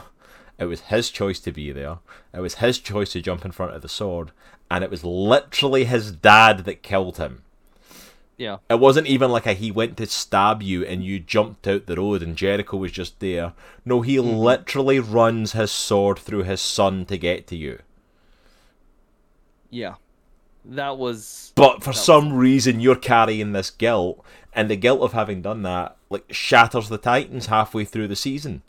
And they all go Mm-hmm. off because they're like, Dick, how could you keep that from us? You're the reason Jericho's dead. And I'm like, but he's not. He's literally not. I think I feel like they were just kind of causing drama there for. Yeah, it's like you. Yeah, yeah. Wow, you literally just had to have the third act of everyone separating to just do what you wanted to do next. Literally, there's no reason for it. Not a single Yeah. reason. He didn't kill Jericho. He uh, he loved Jericho. He got on so well with him. Hmm Which uh, kudos to the kid playing Jericho, by the way. Like he is like on screen for an episode or two, and he's already such a likable character. Speaking speaking of uh, diversity and everything else, did you know that is actually a trans actor? I had no clue. Oh, is it? I didn't know. Yeah. Yeah, the I'm not going to lie. I uh, thought you were going to talk about him being like using sign language, like he's actually deaf, because the character like uses signs throughout it. Obviously, I did not know he was a trans actor. Yeah, which is pretty cool that they brought they brought uh, him into that. But it was just it was really the whole season. I mean, when I say that this is my favorite portrayal of Deathstroke in any media that I've seen, Yeah, it's because the actor was awesome. Like the the way he carried himself, the way he interacted with the Titans, it was like yes. I watched that whole thing. I was like, this is this is the Slade Wilson I've been waiting for. This is Yeah. what I've been wanting to see. Um, the like I said, the actor perfect, perfect choice, perfect casting. he Um, again looked like he was ripped right out of the comics, Yes. masked and unmasked. He looked like he was ripped out of the comics. Yes, they did an amazing job. But yeah, the season season two was so far my favorite. Um, uh, once again, the Rose thing kind of threw me off with season three, but yeah, that was a Um, weird thing. But uh, because at, up now at this point, the Titans are a thing. They are, you know, they've come together. They're they're um, we're we're not really having to build that backstory. We're just kind of playing out what's going on. We're training. Um, otherwise, it's just it's just a really good season. I, I don't have too much more to say about it. No, it's Um, but it's it's now I will say the introduction with uh, with Superboy. I felt like that was kind of it was just kind of thrown in there it was just kind of like- shoehorned in. That deserved like the opportunity to build upon. Like, with Ca- Cadmus Labs and and it was just like oh okay well, well I guess we're doing Superboy this episode. yeah, like Cadmus was thrown in there, and it was like, yeah. Cadmus is a big deal. Are they not going to? Uh, really? is. We're not. We're not going to Yeah. give them time to flesh that out. No, we're just going to. Okay, we're just moving on. Okay. And then we really don't go back to that. It's just kind of done. Yeah, Cadmus is just kind of done. I'm like, okay, I guess we're not not focusing on this. We're, we're not going to bring up the fact that they created a clone of Superman and Lex Luthor and superpowered a dog. We're not going to. We're not questioning this. Okay. Okay, Yeah. okay, we're just going to move on. All right. Although I did, I will say, as I said, I did like the portrayal of Superboy. I thought the actor is a phenomenal job. I'm not even going to attempt to say his name because his last name, like, I, I can't say it properly. It's. Um, Joshua Orf- Orphan Orphan. yeah, like, but he does a phenomenal job, and I really love the kind of friendship he makes with Gar because obviously he ends up at Yes. Titan's Tower, and by the time that he wakes up, everybody's gone, and it's literally just Gar there, like holding the fort down and doing nothing. try to pretend he's still important. It's like that. I'm just watching cameras for no reason. Um, but then he starts doing that, and then of course we get the whole thing of like he doesn't properly train him a little bit, and Superboy attacks the police and all this stuff. And so we really see like the crumbling of everything happening. Um, well, Dick kind of works through his stuff and you know sends himself to jail and stuff like that, and that whole story and fights his demons again. Um, and then of course at the end we get the reveal of Nightwing showing up at the carnival, and everyone comes back together, and hmm Which, by the way, that suit, the suit design for Nightwing was awesome. Can I take the time I say this out actually because we're not mentioning that for the rest of it? The costuming in general for I Titans is love amazing. it. I love it. The like just the way they did like the emblem, the Mhm. like the bird emblem, it's fantastic. It's so good. They gave that its own little, you know, there's a guy that does suits. That's okay. That's pretty cool. Yeah, you know, like they actually little- little. Tidbit on it. Um, but yeah, all the was- suits look good. Like I mean, like I mean, I was gonna say when we were talking about Hawk and Dove, like Hawk's suit, I absolutely adore. It looks like a proper suit, but it also looks Yeah. like tactical and useful. Donna and the Wonder Girl suit looks awesome. Like, you know, the Deathstroke costume, everything we've seen. Raven when she's in full costume, you know. like- Isn't isn't Dove's wings pretty functional too? Because doesn't I think at one point she wraps her wings around when somebody's shooting. yes, I, deflect I believe so. as well. So It's like and then I think they're sharp on the end, so she can actually cut with them. I think. I want to say yes to that. That does sound about right. I didn't go back and rewatch them, but yeah, it's like it's the costuming is just phenomenal on this show, and but we wrap up season two. Um, thanks to the help of Jericho and Deathstroke's head, they transfer Jericho over to his sister's head, so he's in Rose's head, And we never see them again. and they just, just go off into the. It's like they literally walk off camera with the rest of the Titans. It's literally as soon as they got off camera, someone just went shove. You're not you're not needed anymore. They have that big old dinner with with Bruce too. And Yeah. like, eh, all right. Okay. Yeah, we start getting a bit of Bruce in this season as well, and it's a little Yeah. bit okay. It's interesting. Him and him and uh, Dick really reconnect this season. hmm um, and that was cool to see because it was like the first season you you you saw the tension Yeah. um, and then this season they're kind of restoring that especially when bruce is like hey can you take jason you know teach him you know? I can't do it. Yeah. you can. Um, that was that was pretty cool. I like that a lot. Uh, was this a season as well, like where Bruce randomly shows up when like all the girls are like wandering through the desert, and they end up at like that one little building, and it's like he's the one that's gathered them all there. oh, yeah i was i was not expecting that whatsoever. It's like, and he gives them all this information and all this stuff about what's going on, and like, and he walks out the building, and like Starfire looks and goes, "Did he just mansplain to us?" And I'm like, "Did we really have to for? Did he mansplain?" Yes, the fifty-year-old superhero who's been doing this for decades told you how to be superheroes. I don't think it counts as mansplaining. I think it counts as mentoring. yep Go and save the day. Like this isn't like a man telling women what to do. This is like a guy who's been doing this all his life, telling you how to be a hero. How to do it right like how to like be a None of you are superheroes. yeah. No. I, I just I, I that really got me when like that. It's like, is he mansplaining to us? And I'm like, are we really forcing Starfire to talk about mansplaining? Like, really? yeah Like, he's not mansplaining. He's mentoring. If Wonder Woman came in and gave you that advice, you would take it. You know what I mean? It's like someone who's been doing it for decades. Yeah. Um, but then of course the season ends with the the big heart crushing moment of Donna Troy being killed at the fairground, saving people, catching what was it that fell? I can't remember. It was uh electrical It was electrical. Uh, yeah, yeah, yeah. that fell, and uh, and then at the end we have Raven decides to go off um, with the body. I think sh I think he I, I can't remember if she says actually says it or not, but um, she goes with Donna's body to try to resurrect her. Yeah, she leaves to go with Themyscira because she wants to resurrect the body. She hints at it heavily that she thinks she might be able to do it with her new powers, so she heads off with that. Um, which basically writes both of them out for most of season three. I, I'm not going to lie, until it got to, what was it, episode 8 or 9 that she shows back up, I forgot Raven was a thing for a while. Yeah, yeah, because like we we literally we start off season three in a really cool way. Like I love the opening scene for season three because like the whole thing of the Titans like working through the warehouse and taking the, the bad guys in that scene, Mhm. really establishing them as a now team, working together, taking them out. Dick scene. I was really annoyed because Dick seemed to be like kind of like a bit more happy-go-lucky, a bit more himself in that opening Mhm. scene, like kind of walking along, like electrocuting the poles and stuff to get guys, just kind of taking everything in stride a little bit. And then we basically made him Batman.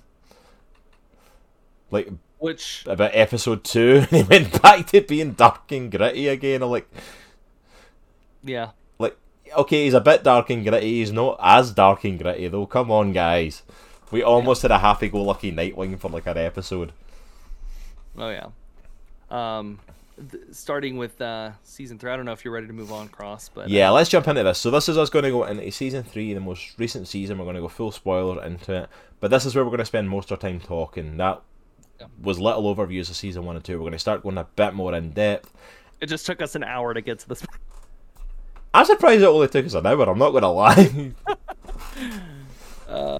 but yeah, season three, as I said before, I was very wishy-washy on it. There was episodes that I loved and thought, "Wow, this is one of my favorite shows on TV," and there was episodes where I'm like, "I'm going to turn this garbage off because I'm done with it." there was Um, concepts of season three that I thought were awesome. Like the concept overall Yes. was awesome. I just there's moments I'm like, oh, you could have done that a little differently and made it play out a bit better. And as the season went on, it's like, oh, that's becoming a regular thing. Okay. Yeah. Um, and I don't know if it's because season three essentially became a Bat Family show Yeah, as it opposed to a Titan show as much. hundred percent did. which which all credit to them by the way setting up going into season four we're heading back to san francisco we're heading back to titans tower and stuff so hopefully we're going to head back that direction um but yeah this literally became like a a show about nightwing jason todd tim drake even oh yeah and the Mhm. titans are kind of there as well i guess Yeah, the, and the Titans did things. and we are here too they get a participation award because that's what they did. And well, okay, we did get to see Beast Boy turn into his what is it? His third another animal, which was fun, which I'm like, "All right, finally, come on." Um he turned into a bat at one point, which is which is which I'm I've like, got, I've got comments on that scene as well I'm like, "All right, well, that's something." Um, can I go? We also get the uh, you know, and and I've told Cross this before uh before the stream. Scarecrow, we get an introduction, and Scarecrow is one of my favorite Batman villains. He's always been one of my favorites. I don't know, I because I don't like scary things, and that's which make and Scarecrow is all about scary things, which makes him like for me a, a good adversary. Like in my head, like that's a good Batman villain. Mhm. Um, but I don't really care for his portrayal. I, it's I was excited when I heard Scarecrow's going to be in this, but he wasn't Scarecrow. He was hmm. Jonathan crazy Jonathan Crane that got crazier and crazier and crazier as the season went. And you even know, argued end- with Scarecrow at one point. They even made a whole big deal in like latter episodes of the fact of like you're not good enough yourself. You have to be Scarecrow to actually do anything. And he's like, I am good enough. I can do it on my own. And, and then like, he was looking at Chucky at the end with his, you know, messed up face. You know, he cuts himself with the scythe, and it's like, okay, I don't think this is the betrayal that I wanted. But on the just other put the hand, they- freaking bag in your head. You're they Scarecrow. Needed, they needed the doctor version because he manipulates Jason. You know, they needed they needed that. I, I could I understand why they brought his character in. I just not happy with the results. The Like, problem was they done this weird thing where they tried Ugh. to separate Scarecrow and Crane. Yeah. As if they were two separate personalities. Yeah. And Scarecrow has never been a split personality. It's never been a case of like Crane becomes Scarecrow and like loses himself. I'm like, no, Crane and Scarecrow are the same thing. He doesn't lose his doctor self because he puts on the Scarecrow mask. It's like, no, he's he's both. mhm. I don't know why you're not doing both. Why you're acting like he's two separate people, but he he's not. He's Yeah. like he can do the crazy doctor thing and then go out and put the mask on and be back crap crazy. You know, Scarecrow as well that's doing all the fear talks and stuff. But Mhm. my problem it for was- it was he was basically the main villain for this season, Yeah. But everything pointed towards Red Hood being the villain. But we got a crappy Red Hood. We did, and this this is me speaking as a Red Hood fan. I've literally got Red Hood hanging up there behind me. I've got a Red Hood statue over here. Like I'm a Red Hood fan. This was not a good version of Red Hood. He he was bar the few Hood. times that he had the helmet on. Yeah, I was about to say he was Red Hood for probably if you look at the whole time of like take all the time in the show, he, probably 20 minutes of actual Red Hood. Um it was really disappointing because Red Hood is an amazing like villain anti-hero. He's Yeah. awesome. He's like one of my once again one of my favorites. And they really trashed his character. He was manipulated the whole point of the season. He was manipulated by Crane the entire season. He wasn't his own like independent like thing. He was he was just a pawn. And it's like that's not Red Hood. That's not Red Hood.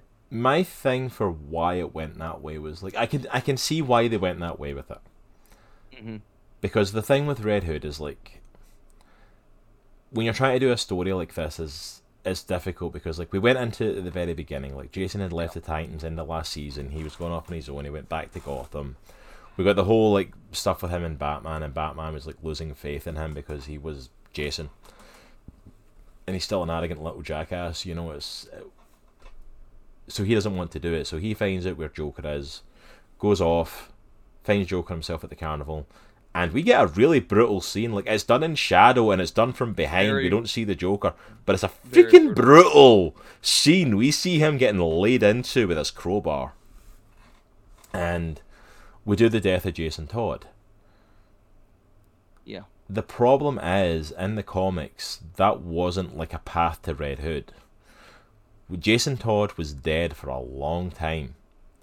And in fact, it was considered one of the staples of comics. Like for a while, there was characters that you didn't bring back, and those were Uncle Ben for Spider Man, Bucky for Captain America, although they, they ended up retconning that one as well, and Jason Todd for Batman. He was an untouchable to bring back for a long time. Mm-hmm. So when Red Hood came back, it had been a long time passing. He had been brought back by, not in Gotham, but by Ra's al Ghul and trained by Ra's al Ghul in the League of Shadows. The League of Assassins. He was trained by them. He had a freaking fling with Talia al Ghul while he was there. You know what I mean?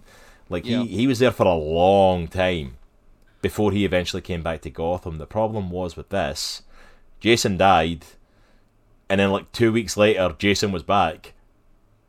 Yeah, it, there wasn't enough time. there wasn't enough time for that I don't know, build up, I guess. And you could have done Um, it. You could have done a time passing thing because like you literally could have cut because at the end of episode, uh, I was gonna say episode one. In episode, yeah, in episode one, uh, you get Bruce Wayne coming back in, waking Dick up late one night, covered in blood, just spouting that.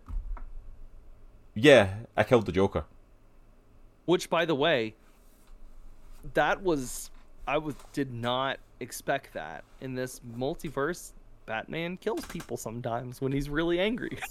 Yeah, well, that's it in this multiverse, and even if that was the first time, like That's- literally, Bruce Wayne tells Dick that and then takes off. Which is crazy because that's not Bat- Batman doesn't kill, and it's like for him to kill the Joker, I was I was really thrown off by that. I didn't expect that was gonna happen, um, but uh, yeah, and and you know the way they kind of explained how he came back that. Crane threw him in the. There's a. There just happens to be a Lazarus pit. Um, it just has to be a Lazarus pit underneath Gotham. There always is a Lazarus pit in Gotham, but Yeah. um, you know, I have a problem with that. Let's can I talk about the Lazarus Pit real fast? Yeah, go for it. The fact that you can now I don't know too much about it in the comics, but I know through other Batman media and shows that you can only use it once. Is that a thing in the comics? It's not a thing that you can only use it once. Like you can use it multiple times. Like that's how Ra's al Ghul stays around. He he Mm-hmm. dips himself in the Lazarus pit multiple times. He is constantly going in it. That's why he's been around for centuries. But it, Yeah. like, but in this show they really downplayed it Like Exactly I, I wasn't happy at the end of it. Like the fact of like, because you could even have played that into Jason, but then at the end of it, we we dunked Dick in there. Because spoilers, Dick Grayson gets killed, Yeah. and they dump him in the Lazarus pit, and he has this little fight in his head, and he comes out alive. It's like. No, when you come out of a Lazarus pit, it steals a part of you. You're not entirely the same when you come out. It's not quite as bad as like the Arrowverse when they did it, and like you come out as this like soulless Crazy monster psycho. Yeah. you're not quite that far gone, but like yeah, you're you're not the same person. It takes a part of you. That's why Ra's al Ghul's nuts. He's been in it so many times, like he keeps losing parts of himself. That's why he's not quite all there, as intelligent No. as he is. And Now, now, could I say they could have honestly cut that part out with the Lazarus pit? They could have cut that out where he gets killed and then he shows up. He should have. That honestly, it would have been more interesting to me if Dick would have died right there, and then he would have shown up in that like train. Remember the train, the whole like purgatory train yeah, scene. you set that They all up, and it done just that. did not do it. they could have done that. They literally could have done that. They showed, and then so so kind of uh, maybe I should we should talk about what happens to Hank before we get to that part. Yeah, but- we'll get into that. Oh, no, I just want to count uh, Tom Levine in chat saying, so it's not quite as bad as Pet Sematary. No, it's not quite as like bad as Pet Sematary when they come out. Um, but yeah, so like Jason comes back as Red Hood like episode two, like he's Yeah. back like right away. And the thing is, you could have done a gap there. You could have done like a like even like a year later, Yeah. and all of a sudden Red Hood shows up, and it's like, and no one knows who it is. Like if you know the comics, if you know anything, you know it's Jason Todd, but the characters don't. But even like even when they do it in the show, like Red Hood, badass character for that whole first episode. He shows up. He's beating down the goons. He's beheading people like he does when he first comes back as Red Hood. He's trying to take control of the crime. He has a face-to-face like battle with Nightwing, was which was an awesomely choreographed fight scene. So good. Even his good. attitude, the way he carries himself, the way Yeah. he talks, I'm like, wow, they're actually portraying Red Hood well. End of episode two Yeah. helmet is shattered and part of it falls away. And Dick knows that it's Jason. That should have been like a mid season reveal that Yeah. Red Hood was Jason, and you've done it in episode two. Yeah. And from there, legitimately, Jason spends I don't know how much time with that helmet off. Because we set up we start to set up Crane as a person who's analysing Red Hood during that episode as well and to give some insights and event and I think it's by episode three we're like, oh yeah, he's the one giving Jason drugs. Like episode three or four, it's like early on. It's like, oh yeah, he's the one that brought Jason back and he's giving him drugs to basically make him lose his fear. Because mm-hmm. he because he almost died in season two and was saved by Superboy, and that, along with other fears, that kept plaguing him. So he's taking this drug that he's now addicted to. So Red Hood is basically drugged up working for Crane, and it's like, so we don't get to see badass Red Hood like ripping through people and taking them down, and his amazing fighting ability. What we see is snot-nosed punk Jason Todd, who was Robin, wearing a leather coat, pretending he knows what he's doing because I can get it done, and actually snivelling in the corner, whining and complaining for a whole season. Oh my goodness. Every. I mean. Like, oh, it, it's and then it was- non-stop. It was whining and it was this back and forth wait am i bad? Am i am i the villain? Am i a good guy? What what do i want to be a good wait no i'm also a bad guy. And it's just like this just constant which there's conflict i understand that but it was But it it's like it's constant, and the thing is, they didn't even play it up as a thing of like that. It's like, no, I need to be a hero, but it's the drugs that are making me do this, and I, I need more of the drugs. Because like halfway through the season, he gets off the drugs, yeah and then he's just like he's kind of like just back and forth for the hell of it, like just like he doesn't know what to do. yeah it it oh now i will say my one of my favorites cross of this season was the third episode hank and dove. Um where hank is actually captured by jason. Um he's kind of tricked into meeting up. Hank and you know hank actually really loved jason you could you could see that he He sees a lot of Jason. himself in Jason. He sees a lot of that angry young kid in him, and he really wants to try and help him. He kind of And- connected at Titan's Tower in season two, and you see him really wanting to help him. and Jason straps a bomb to his heart. And ultimately, the thing that caught me completely off guard, my mouth was to the floor, he kills Jason. Uh, excuse me, he kills Hank. Jason Yeah. kills Hank. he blows him up. Like in full like Red Hood And mode. One of the moments where Red Hood is actually being Red Hood and not Snively Jason. Whoa. And he murders Hank Hall. Like literally blows him up. And like this close Superboy came to finding something to get the device off him. You see He Connor in literally doorway. in the In the doorway. when the explosion goes off and just see it going around him and he's just standing there. Like he was too late and it's like it's so well done and by that point like I was so in love with Hank. I loved Hank's was character. yeah. I was and that was so sad. heartbreaking that he died. It was like, oh, Honestly, I felt more heartbreak for him than I did when Donna died. Mm, like, absolutely. I was really gutted. Like Donna dying was kind of like, okay, yeah, I wasn't as connected to the character, but I, I really liked Hank's character. I really felt like He I was a- connected, and I felt so sorry for him because he was honestly trying to live a normal life. Now he was trying Yeah. to be normal with. With his With with, his mustache. They were trying to be normal, and then they were having hassle in town and stuff, and he was trying to like, no, we're just trying to live a normal, quiet life now, and and that ends up happening to him, and it's like, oh.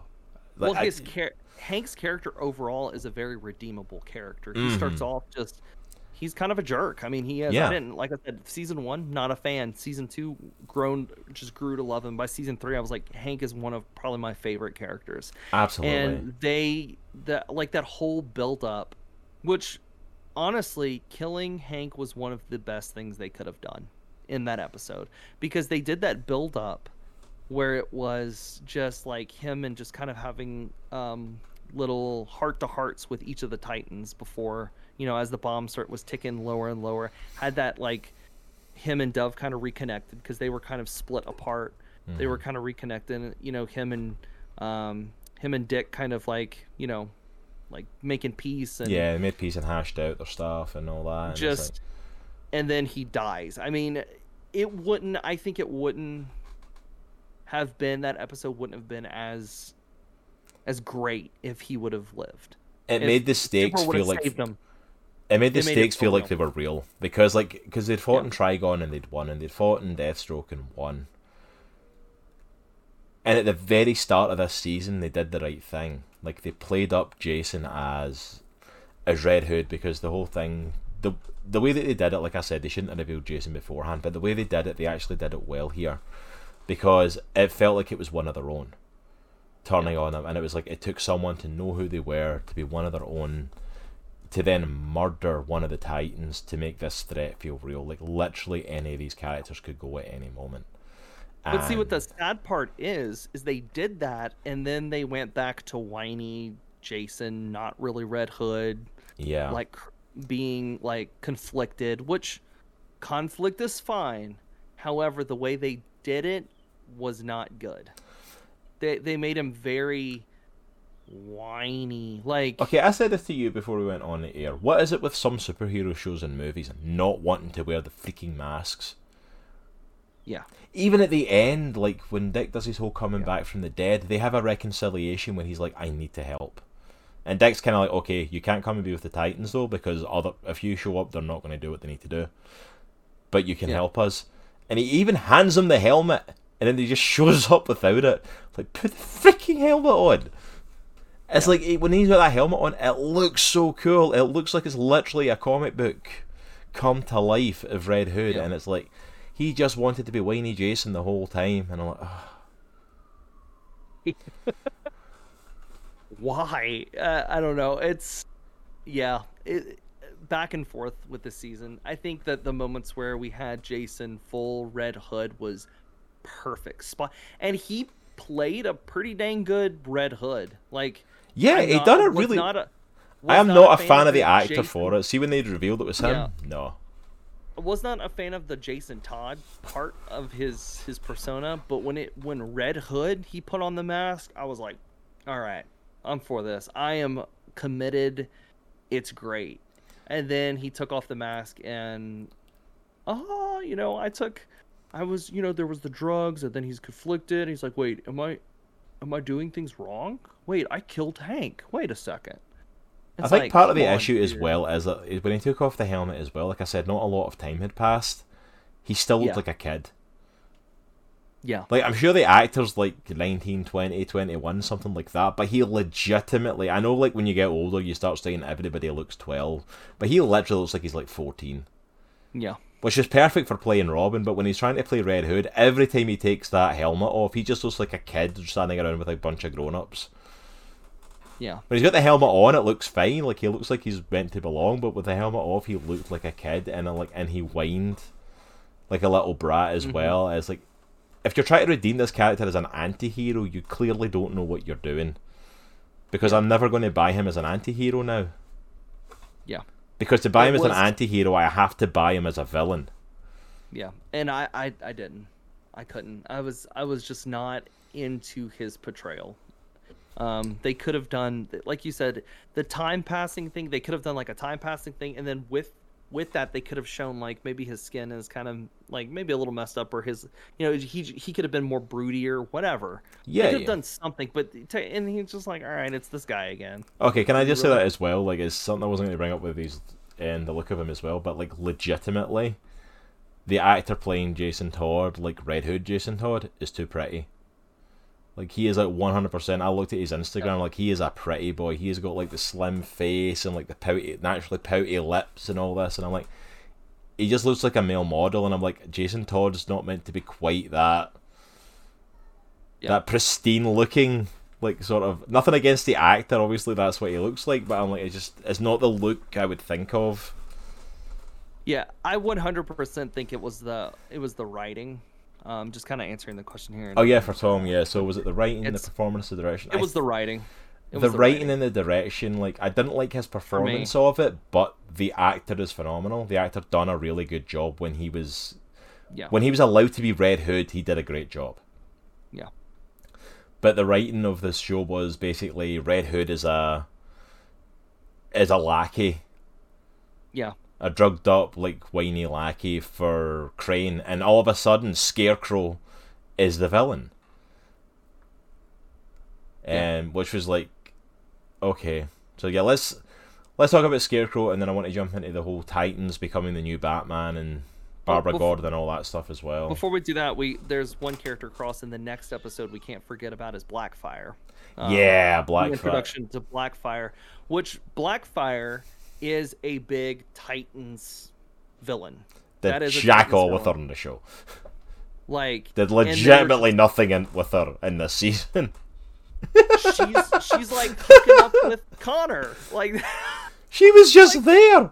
She they did, didn't even do anything. It's not even like they made her a hero. Like they literally did nothing with her. the it didn't make any sense to me. I was like, why? She's supposed to be like this this ruler and this like warlord, and they were like, All right, let's get into Blackfire because we're starting. Let's just go for it. We're, let's just we're already there. jump the gun on that one, but No, no, no, we're, we're there. Let's just let's just go about for it. yeah, We're probably gonna jump a bit with us talking about different things, but yeah, there's the Blackfire thing. Like Blackfire is an amazing foil to Starfire. Yeah. Whereas Starfire is meant to be like the happy, perky, happy-go-lucky sort of character. Like Blackfire is the, like the brooding, dark version. She is the villainous version. Like I rule with an iron fist sort of mentality, and we did get that personality off of her, at least at first. Um, Yeah. The problem is, it became it went from being like, hey, this is meant to be a villain that they should be fighting, and this is someone who's going to who could legitimately mess them up, to petty cat fight with Starfire that didn't go anywhere. that didn't like didn't pay off at all. the back and forth was driving me nuts. Like they would make up, and literally the next scene, one of them would say something, and the other one would go off in a mood, and they would start Yeah. fighting again. And it's like, you just made up. You legitimately just made up. Like I can't deal with you. I can't handle you. I'm going to go over here. I'm like, what happened? Like Pick a lane. what happened? pick a lane and then it was it was kind of weird too because like i said they they introduced this relationship with connor and i'm like but why though like do we need just to keep him busy through the And like, Like- apparently we had nothing for either of them to do, so they can go and they can bang for a couple of scenes because it's like, literally there was nothing else for them to do. Superboy had nothing else to do this season, and Blackfire, who they introduced, literally had nothing to do. And do you know what the worst thing about it is? By the end of the season, she leaves. yeah She goes back to With- Tamaran. With, by the way, no animosity towards anybody. No animosity goes off. Her and her and Starfire on good terms, and we're just going to leave and be all Like, happy. if she becomes a villain later on, that is gonna that's It will make- not make sense. It won't, because they literally settle everything. We find out that Blackfire killed her parents because her. But um, yeah, Blackfire. They they bring her. It's not gonna make any sense because she is, she is this warlord character. I mean, they even like I was saying they. Told, she told Starfire, "I killed my parents. I killed the. I just. I killed everybody." Yeah. and they're like, "Oh, okay, that's cool. We can explain it later on down the line with some with some uh, a vision backstory thing." And what was that how about as well? What was that vision power- thing? She gets her powers, she gets Starfire's powers, and then Starfire somehow gets powers or something. I don't, I don't know. They, just, they stole her it- powers and gave them to Starfire because she was meant to be the ruler, and even though like you know Blackfire had the fire power and that was meant to make her the next ruler, and It that somehow filler. put and that somehow pushed out Starfire's ability, so she now has this weird electrical thing. yeah, that she does- It was, filler episode. We just needed filler in the It show. wasn't even a B plot; it was like a C or a D plot. It's like, why is this here? Did you really No. need to like Yeah, fill that I- much time? yeah, it. I could have. We could have literally cut out any of the Blackfire stuff in this season, and it honestly would not have made any kind of impact. Yeah, you could have cut out It wouldn't have done Blackfire entirely. Like she was a throw into this, and there was no My, reason. my thing is, my thing is, if those characters were like not really gonna do anything, just do the Rose thing and just not include them. Just be like Dick and, uh, you know, Gar went to and Hank or whatever they went to Gotham. Like we don't need the whole cast to move with them. Yeah, they If don't that- need if- to all be in every episode because they did that with other characters, and it's like, but like, why, why do that with her? But yeah, that was the most random plot point, and it didn't even go anywhere. No, it didn't make any sense. Um, like, and so they, I feel like they kind of burned one of the Titans, like a big Titan villain, and I'm like, oh, this is this is unfortunate. Like, Because it makes you think, what are they going to do next season? Blackfire could have been a whole season and really work on that, and like, but they didn't do anything with her, and it's like, okay. But, but for hey, speaking of other characters who were randomly introduced, I don't think there's enough Bat Family members in Titans. I think we need more Bat Family members. Like, I think we need to see Barbara Gordon. Oh my goodness. Not just not And just not just showing up. We need her to be a new main character and love interest for Dick and to show up all the time. And you know what? Throw in Tim Drake while we're at it. Just just throw him in there randomly. Why not? Now I do like how they they made Killing Joke references hmm to that. I do like that a lot. Um, yeah, Barbara. I I honest I liked her character. She was commissioner for some reason. She was commissioner. Yeah, I still don't get that. I was in a you before we went on, you know, on stream. Was like, she's like thirty something. How are you commissioner of the police department? Just because your dad was doesn't mean you get to become it. It's not like a title that's passed on. Like you're not part of the police department, but in your thirties you're all of a sudden commissioner. And I'm like, really? Yeah. no wonder they put no wonder they put your right hand person as an Argus agent. right. it- Which it- spoilers me, for the was- end. Like no wonder. that was kind of it was kind of strange. I was like, I guess. And then she had this like weird conflict with Dick. She was like, I don't, you know, you don't need to be here, but I still kind of like you, I guess. yeah, it's this weird like fight because we had to have a conflict for them to overcome, and it's like, no, why don't you just like, hey, we still like each other. I left to go do stuff, but hey, we're still interested, and we can start dating Right. again.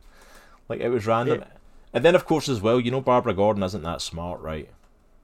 Yeah, because she's not because she has to have a computer. She's not She has to have an AI. She's Does not, she's not any sense. Oracle. She made Oracle.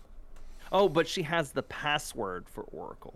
She's the password for Oracle, and Oracle is Oracle is like Jarvis for Tony Stark. Like it's an AI that does all this stuff. It's like hated it so much. I hate it so much. That was just one of the things they did in this season that just it really rubbed me the wrong way. it didn't make sense though. I'm like, it, it was literally this weird thing. Why? It was literally this weird thing of like, because we have to like, because we want her to be in the wheelchair, and we want her to be post Oracle because of Yeah. the timeline. But we can't actually have her do anything Oracle-y because it'll throw off the whole stuff we're doing with Scarecrow. And it's like, so we need to make Oracle a computer that gets wiped out. Which once again really peeves me a little bit about the timeline of this show because and this is just me being very analytical on a superhero TV show, which I shouldn't be, but I'm a nerd and it's what we do. That's what we do. That's the Um, point of this podcast. it, it's like okay what i feel like they like rush things but then but this is like to me this show is like futuristic this show is almost in my head almost that futuristic batman beyond kind of story Mhm. this is where we are commissioner gordon is is barbara. Like this is where we are. This is who she is during i'm i'm I, from what i remember that's who she was Yeah. during like the whole like uh the the new batman. Yeah, and our fifties and sixties though. exactly but she's like 30 as a commit like i don't understand. And then she was how how long was she oracle for? Question then, as well: Why is the Oracle AI underneath the police station? How does that make sense? it beats me Like, it doesn't make any of it- sense. Wouldn't it have been a lot simpler to go? She used to be Oracle. She did something and hacked into something, and it done something really bad, and it got like a bunch of innocent people killed. So she swore off ever doing the Oracle thing again. yeah So when Crane starts to go off his thing and starts to do it, Dick asks her to help his Oracle, and she refuses because of what happened, and she doesn't want to get innocents killed again. And then that way you can do the whole thing. Hey, the town's going to crap. We are literally falling apart. He is turning people into fear-addled like monsters that are killing each other in the street. We need Oracle. Okay, give me a laptop, and I can get book. I can get back in and give her. her she opens up her computer and she gets back in there. Like literally, isn't that a lot simpler than Oracle, this the AI? and i honestly think they did it only for that one scene where crane hacked in oracle and used it that was literally the the reason which No, no, no. you know why I think they did it? really dumb i mean You know why I think they did it this way? Because they went, "Hey, Iron Man's popular. i wouldn't be surprised DC properties aren't quite as popular. You know what's really popular? Iron Man. He has an AI. We should we should get an AI. yeah it it Like legitimately, I would bet money that that's the reason.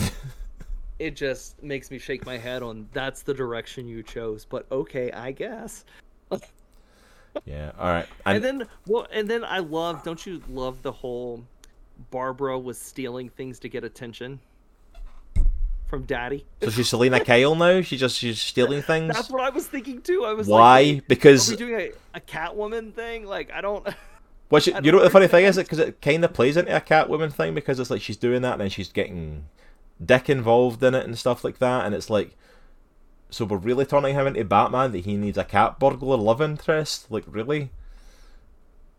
Like, no, that doesn't make any. Why would Barbara do that? She that was not who she was. She wasn't a thief trying to get attention from Daddy. It's like no, no, please stop, please.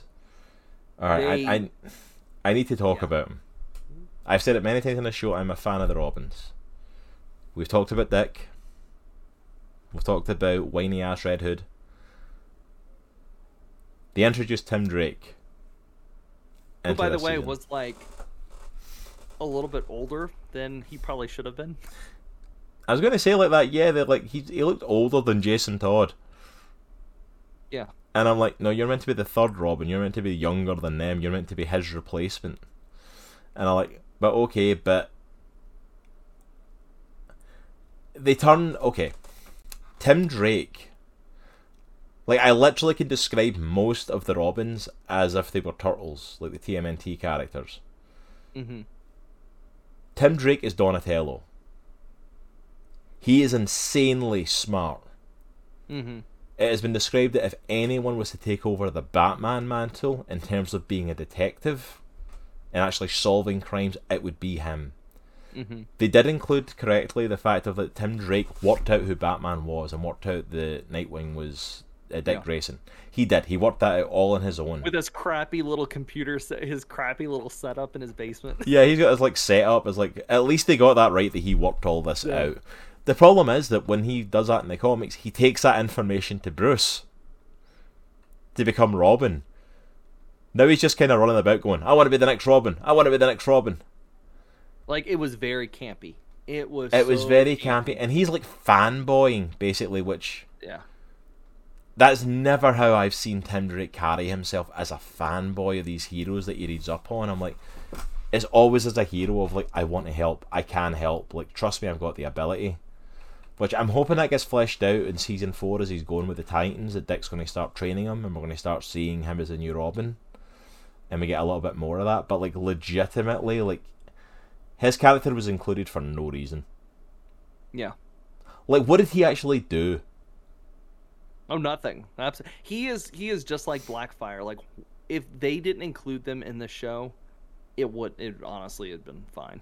Like, there's a whole subplot with his family and stuff like that, and all this. Like, I could in those moments I could totally care less because it just wasn't necessary. It was filler. Once again, that filler. I mean, there was the whole thing where he kind of guided Donna, but like, why?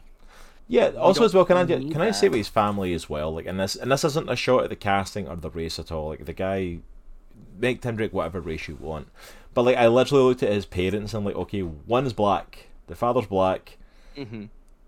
the mother's Hispanic. Are you trying to make Tim Drake Miles Morales?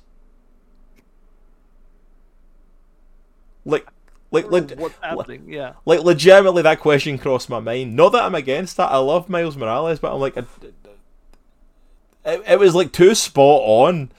Like they didn't even Yeah. flip. Like the mom was black and the dad was Hispanic. No, it was literally like Miles's parents. Yeah. And I'm like, are you trying to play on Into the Spider Verse a little totally bit? love and I totally love like when they do different races or Yeah. whatever or it, that I have no it, issue with but- it. Like, like for example, I've got an issue with the fact if you read the comics, Nightwing, uh, Jason Todd, and Tim Drake legitimately unmasked. You could not tell them apart, barring height, and bar that in the comics at one point, Jason had like a white streak. Legitimately, they all look the same. Even Damian as well. Like all the Robins look exactly identical. boo Damian Wayne boo Yeah, boo him. we don't need to include him in the show. Please don't. Please, please don't. who knows this show is going off the rails please don't bring Damian Wayne into this. Like you're you're pushing me as it is with this one. But you know what I mean? It's like it's I, I have no issues with like the recasting. If the actor's right for the role, put them in it. I, I felt like I legitimately saw his parents who were like randomly pushed in. Like we don't need to see that much of his parents. But when they're gearing up and they were fighting like against the police who Crane has on his side and stuff like that, I was legitimately like, "This is feeling a bit Miles Morales-y." yeah But then, like, he didn't even do anything. It wasn't even like he worked out stuff or he did anything. What was his role? He got shot and killed. So that he could go into the afterlife, onto this, like, spirit train or whatever the Which- heck it was. Can I say that was also one of my favorite episodes of the series? I don't know why I liked it so much, but It I think I liked really- it because they brought they brought they brought Hank back. Hank was in it. And Hank was awesome in it. He was, like, amazing. He almost, you know what it reminded me? It reminded me of the show Supernatural. Mm. I don't know why, because I guess the car maybe. I don't know. But yeah, because he's, like- he's driving like an American muscle car around this. Because like when you get off the train, for anyone who Mm-hmm. doesn't know, uh, you get off the train like basically if you're on the train, you're going to the afterlife, and if you get off the train, which many people have, your soul's up for grabs for all these ghouls that basically look like Harry Potter Dementors, like sort of esque looking creatures or ring wraiths like coming after you. So yeah, like they're running away from them, and then out of nowhere for no reason, Hank is just driving around in this muscle car in this forest. Like which they never that- explain where he gets that car from and why Yeah. he's driving it around. They, they, don't. never but explain. It's great. I, I love it. I love the fact that they don't, and we just like what the. But it's Hank. Like Yeah. that's it's it's Hank. Like that's what makes it so great. Is just like that's just Hank's personality. Playing But rock music, episode- driving an American muscle car, just picks them I- up and I like that episode, and I was gonna bring it up, but I I like that episode because we get closure on the character because yeah. before Hank blew up. And then that was it. And then the next episode, we just kind of moved on, and it was like, Yeah, like Dawn leaves sad. and goes to Dawn Paris, leaves. and the rest of them just Every- kind of have to keep doing what they're doing. everybody was sad, but it was like, and now we're mad. We're even more mad at Jason. Like, but it it just kind of like, all right, I guess we're moving on. But that episode was closure to that character, which I feel like we really needed for Hank's character. Like it was, he had his like sacrificial moment at the end where he actually instead of dying like the way he did, he actually got to die the hero. He and then he reunited with his brother, which yeah, is awesome. they find the bridge to get back to the real world, and like he gets Tim and Donna across it, and he keeps fighting off the the ghouls and keeps pushing them back so that they can escape, and even does a heroic, you know, tell Donna that I loved her thing, and he and Hank, of course, being Hank, fights them off and manages to clear the bridge, which of course Oh, yeah. he did, and then like he comes out, and if you've not seen the show, like Don, his partner, isn't the first dove. His brother Donnie actually was. Hmm and he comes off the bridge and standing there is Donnie and he actually reunites with his brother. And the two of them basically go to be what Hank was trying to do go and be heroes in this wilderness and help people that are fighting these creatures hmm and struggling. And it's like it's a really cool kind of send off for the character and basically a new chapter for his life. Yeah. And it's like which it- was a great ending to his character which i think the act the actor was like wanting to be done with the show. And so that was i have to say that was if you have to like we get no more hank ever again that was i'm fine. I'm satisfied with it. It's sad that we probably won't get Hank again in season four but I like how he went out. He went out on a Yeah. good note and I'm happy with that. And if they ever choose to bring his character back for any reason whatsoever they have a way they could technically do it and it makes sense yeah So it's I hope they don't though because I just I like the way as much as I like the character I like the way they sent him off and he was Yeah. done. Like they wrapped his character up and it was perfect. Speaking of other characters that come back, though, Donna does make it across the bridge, and Donna does make it back. We get the whole random episode, which was one of my least favourite, of Raven basically being on Themyscira, Oh yeah. Try to teach her how to be an Amazon, and like, but all she wanted to do. these stack these rocks. And I thought we were going to get like a nice training moment, a nice teaching moment, because she is still learning her powers, and she's now Mm-hmm. she's gotten to the teenage moment of like, I know how to use these, I'm all powerful, and I'm like, no, you're not. You're st- you're still learning. You still don't actually know how to use these properly. And I thought we were going to get some cool training moments with that, and we just didn't.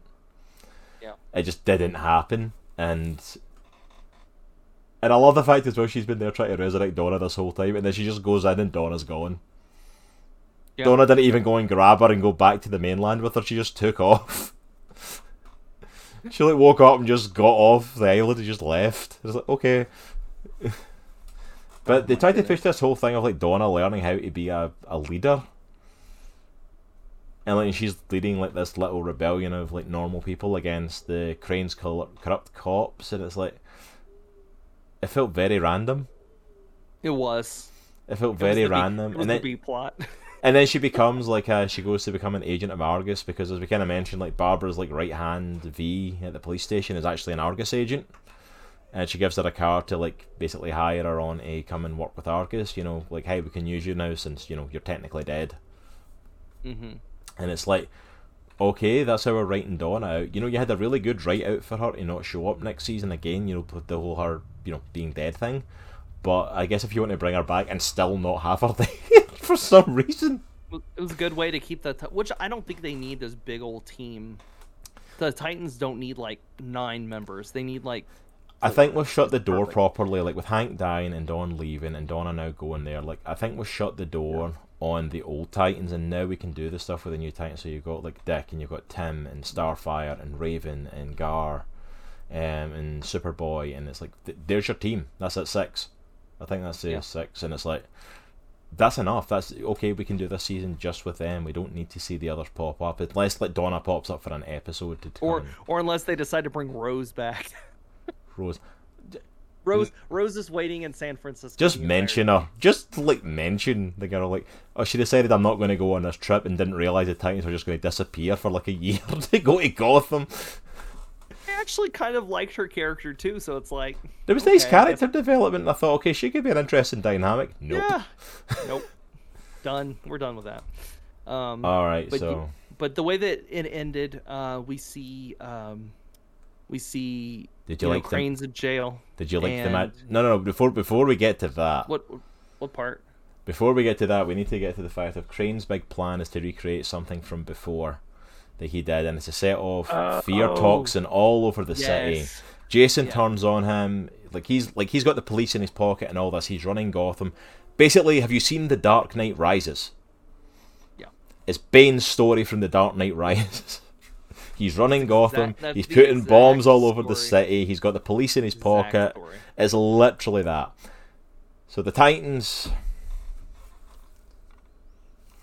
Okay, we talked about the Lazarus Pit and the fact the Lazarus Pit steals a part of you, but yet somehow Dick comes back and is fine. He recruits Jason, gets someone to sign, tries to give him his redemptive moment. So he comes and he helps, kind of. He beats up guys while Gar does what he's doing at Wayne Manor so they can take on Crane. But the fear toxins have been released. People have been killing each other in the street. How are we going to possibly help the city? Magic Rain. We are going to use the water from the Lazarus pit. We're going to use our Oh my power, Starfire and Raven's ability It to lift silly. it into the air and to turn it into a It storm. And rain. silly. They literally couldn't do anything else. Dead so people. silly. Were lying on the streets of Gotham and started getting up because it's Lazarus pit water.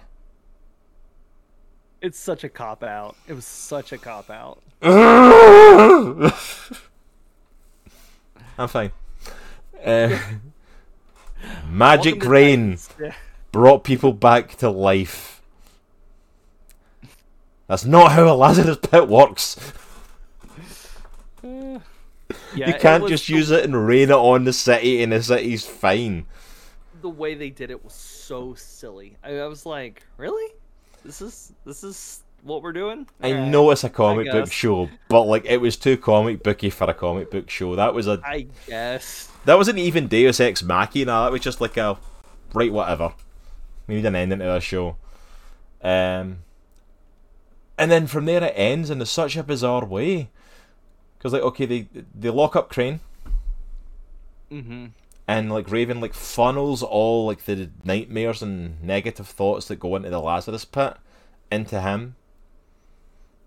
Don't question it; it's a thing. don't don't ask questions. It's- We don't ask questions in this show. Why do I why do I still like this show, Cross? Why I don't understand why I know. still like it. I don't know. I don't get it. I Batman returns. I don't know. Batman returns after like an E plot of him like randomly being at a castle on a mountain and trying to burn it down with him inside, and then Donna, some reason, ends up there and saves him. With like why? Like Literally that had no point. Unnecessary. But then the last episode, he just- shows back up, and he shows back up as if, and we're all kind of like just calm, like nothing happened. Like I get, I, get we can't say anything to him because it was just like he went on a business trip. So like Batman killed Joker, not Bruce Wayne technically. But he just shows up and like Dick doesn't even mention it to him. Yeah. Hey, you kind of lost your mind and killed somebody. For for this season, I feel like the writers didn't really. They they they're like we need Red Hood, but then they they and they promoted it. They're like we're doing Red Hood. This is gonna be awesome. We're gonna write Red Hood. Oh, this is fantastic. And then they start it and they're like we don't really have much of a story that we could write. So let's just bring in all of this nonsense and all this other stuff that we don't necessarily need. This had the potential to be the best season ever. It could have been Because- awesome, but uh, because the Under the Red Hood comic and Under the Red Hood animated movie are two of the most popular like things out there Batman wise. Like it's an amazing story and you had the chance to portray that in the Titan show. And you just didn't. Like Bruce comes back and then does a whole thing with with Dick and they don't even talk about it and then he kinda talks to Jason and basically gives Jason his forgiveness and they're like and I never even noticed it up until the moment of he's walking out and he asks him like, Did you kill Joker for me? And he goes, Yeah. He says, Thank you. And he walks away and I'm like Right there. That's that's the missing that's the missing conflict between Red Hood Yeah. and Batman. That's it right there because that's I talked about it to you if you watch the Under the Red Hood or if you read the comic, like he goes off at Batman like you didn't know I was alive. I know why you didn't comfort me. Why is he still alive? He literally murdered me. And he's murdered millions yeah. Why is he still alive? And like, and in this show, it's just kind of like I murdered him. I'm like, okay, thank you, and we're moving. And I'm like, Mm-hmm. was there? Ah. brain hurt, brain hurt, brain hurt.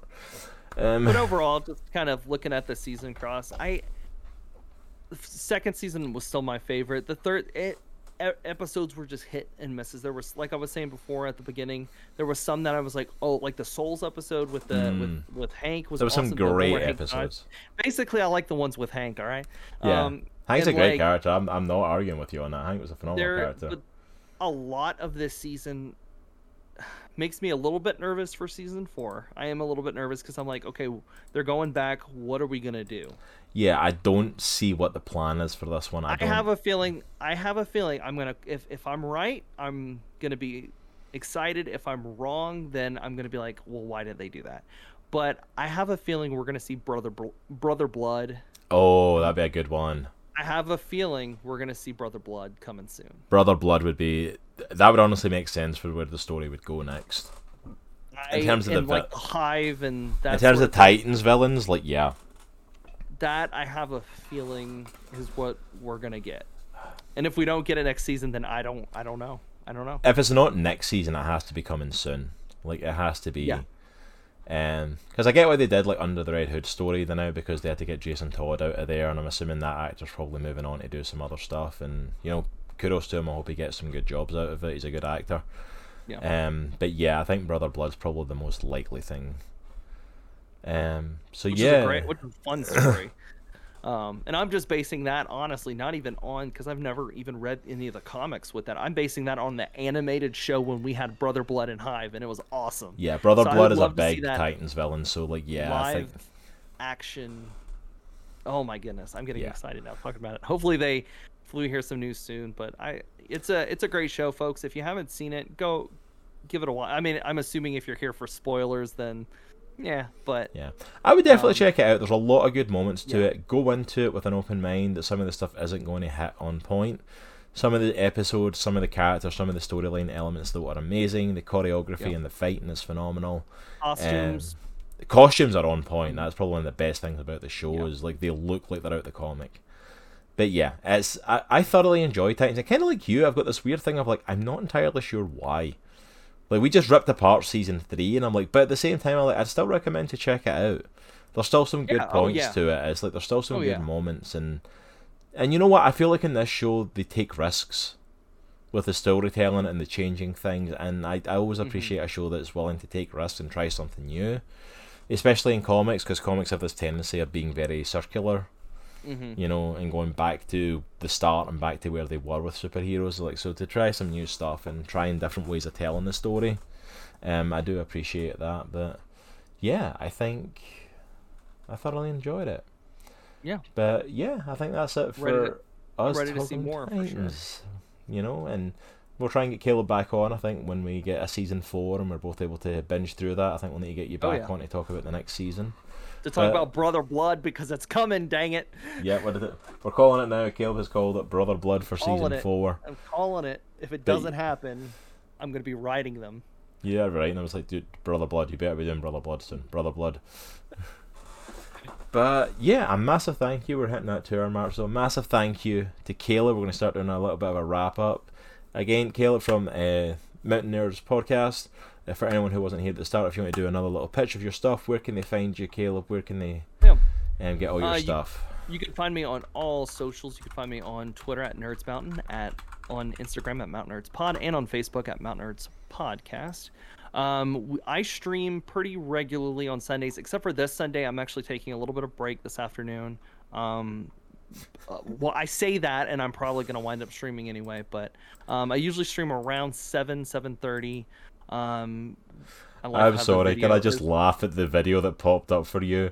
As a freaking stream starting soon. Like, who the heck clipped stream starting soon for you? That is Oh my- amazing. Oh my goodness, that's hilarious. But um, you know, we do a lot of different uh, types of games. Um, hopefully, my PlayStation's coming in. I don't know if it may actually be here. Um, but I will, and I should Cross this. I will be hopefully starting this game pretty soon. That's Spider-Man. Um, I'm gonna be playing the remastered on stream because I want to play Mar- Miles Morales by myself because I'm gonna want to play like more than just a few hours of Miles Morales at a time.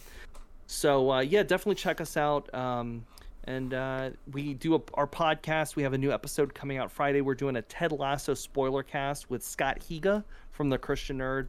Make sure to check that one out and check out some of our past episodes. We have Um, you know, we did a couple themed episodes. We did one on just thankfulness. We did um, uh, several different episodes um, regarding like uh, we do like a hybrid hero series, which is really fun, where we come smash together two heroes and see who would win in a fight. Nice. Um, but yeah, we do stuff like that, and uh, and you can find our podcast wherever, really wherever you listen.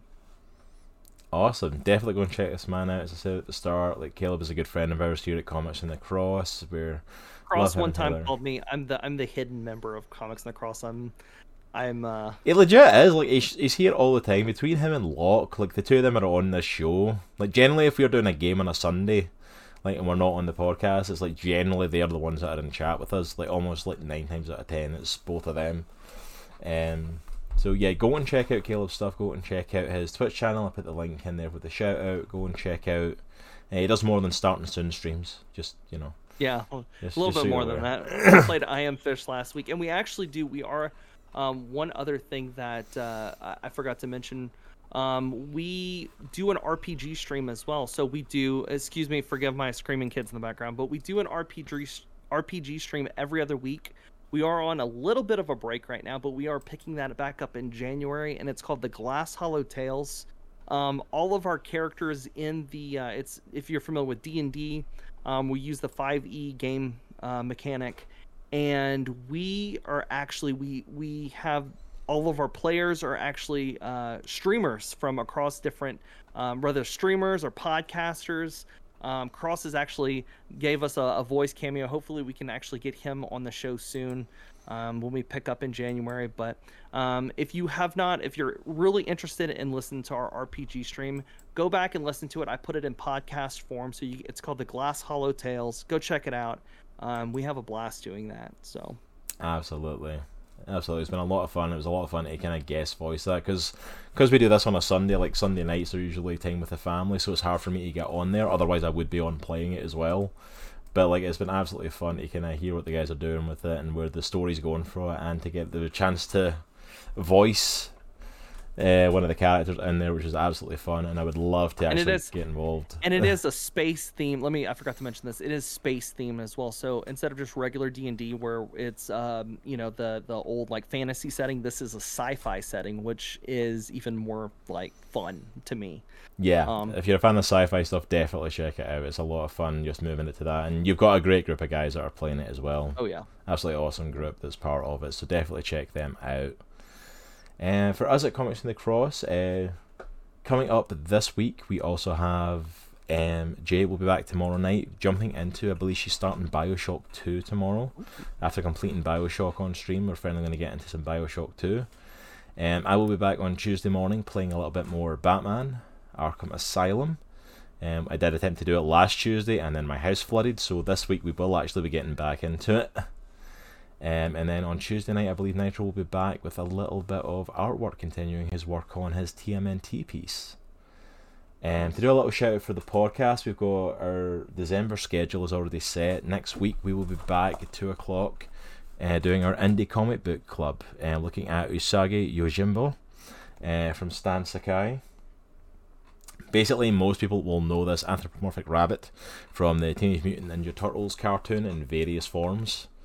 Um, he is showing up, but we've got a little bit of the artwork and stuff, but old school black and white. This comic, this one here is like 1986, 1987. So this, he put these comics out back when I was born, pretty much. So, um, I have been reading through this. is absolutely fun. This is an old school classic, right up Nitro's alley. He loves um, samurai stuff. So this is a Christmas special for him, doing a book that he was really going to enjoy, and so make sure you do not miss that. Also, as well, just to do a shout out, thank you for everyone who came last week and um, when we did our special panel, and um, when we were talking with uh, Terminus Media and our amazing group of guests. Uh, but we actually have another one coming up on the 12th as I throw it up on screen, where we'll be doing another multi stream and we have a bunch of new guests. So keep an eye on social media for us talking about that and going into all of our different guests coming. So we're actually going to be doing that on the 12th. Uh, starting in the new year, they're not going to be quite as frequent, um, but this one was already getting booked by the time we did the last one, and we realised how crazy and chaotic they were going to be. So we thought, hey, let's not do them every month because we have lives, and this takes all of the time that we have. So uh, make sure you join us for that on the 12th. And then actually, we are going to be finishing out our year with our Spider Man No Way Home review on the 19th. We are planning to try and go see it that Saturday and then review it on the Sunday. And then from the 19th, um, I think we're going to do our streams that week, but from the following Sunday, we are actually going to be off. Uh, going through Christmas. And actually, Comics to the Cross is going to be taking January off. We are not going to be doing our podcast. We are not going to be streaming. We are going to take a break. We're going to rejuvenate. We're going to get a little bit of rest and relaxation, connect with the families, and we're going to come back bigger, stronger in February. So keep an eye on social medias and Discord. We'll try and stay active there and keep you all up to date with all of that. But thank you so much to everyone who uh, came and hang out with us. Let's have a quick look on Twitch and see who is there. We can drop a raid on. If there's anyone that you see that you'd recommend, Kale, by all means. I don't even know who's online right now.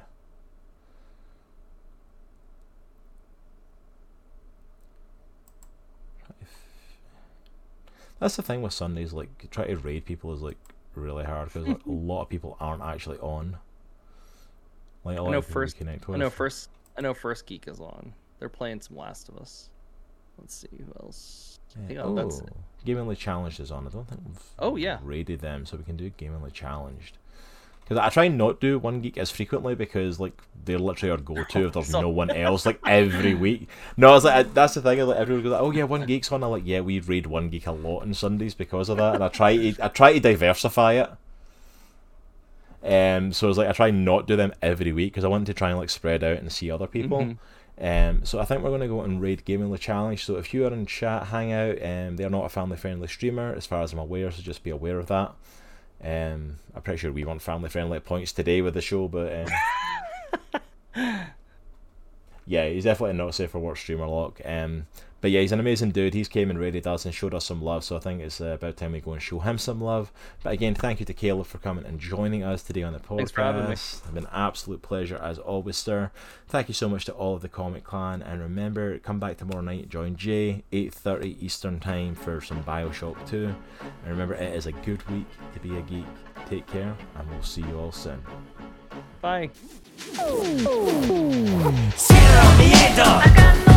Zero miedo. Fear.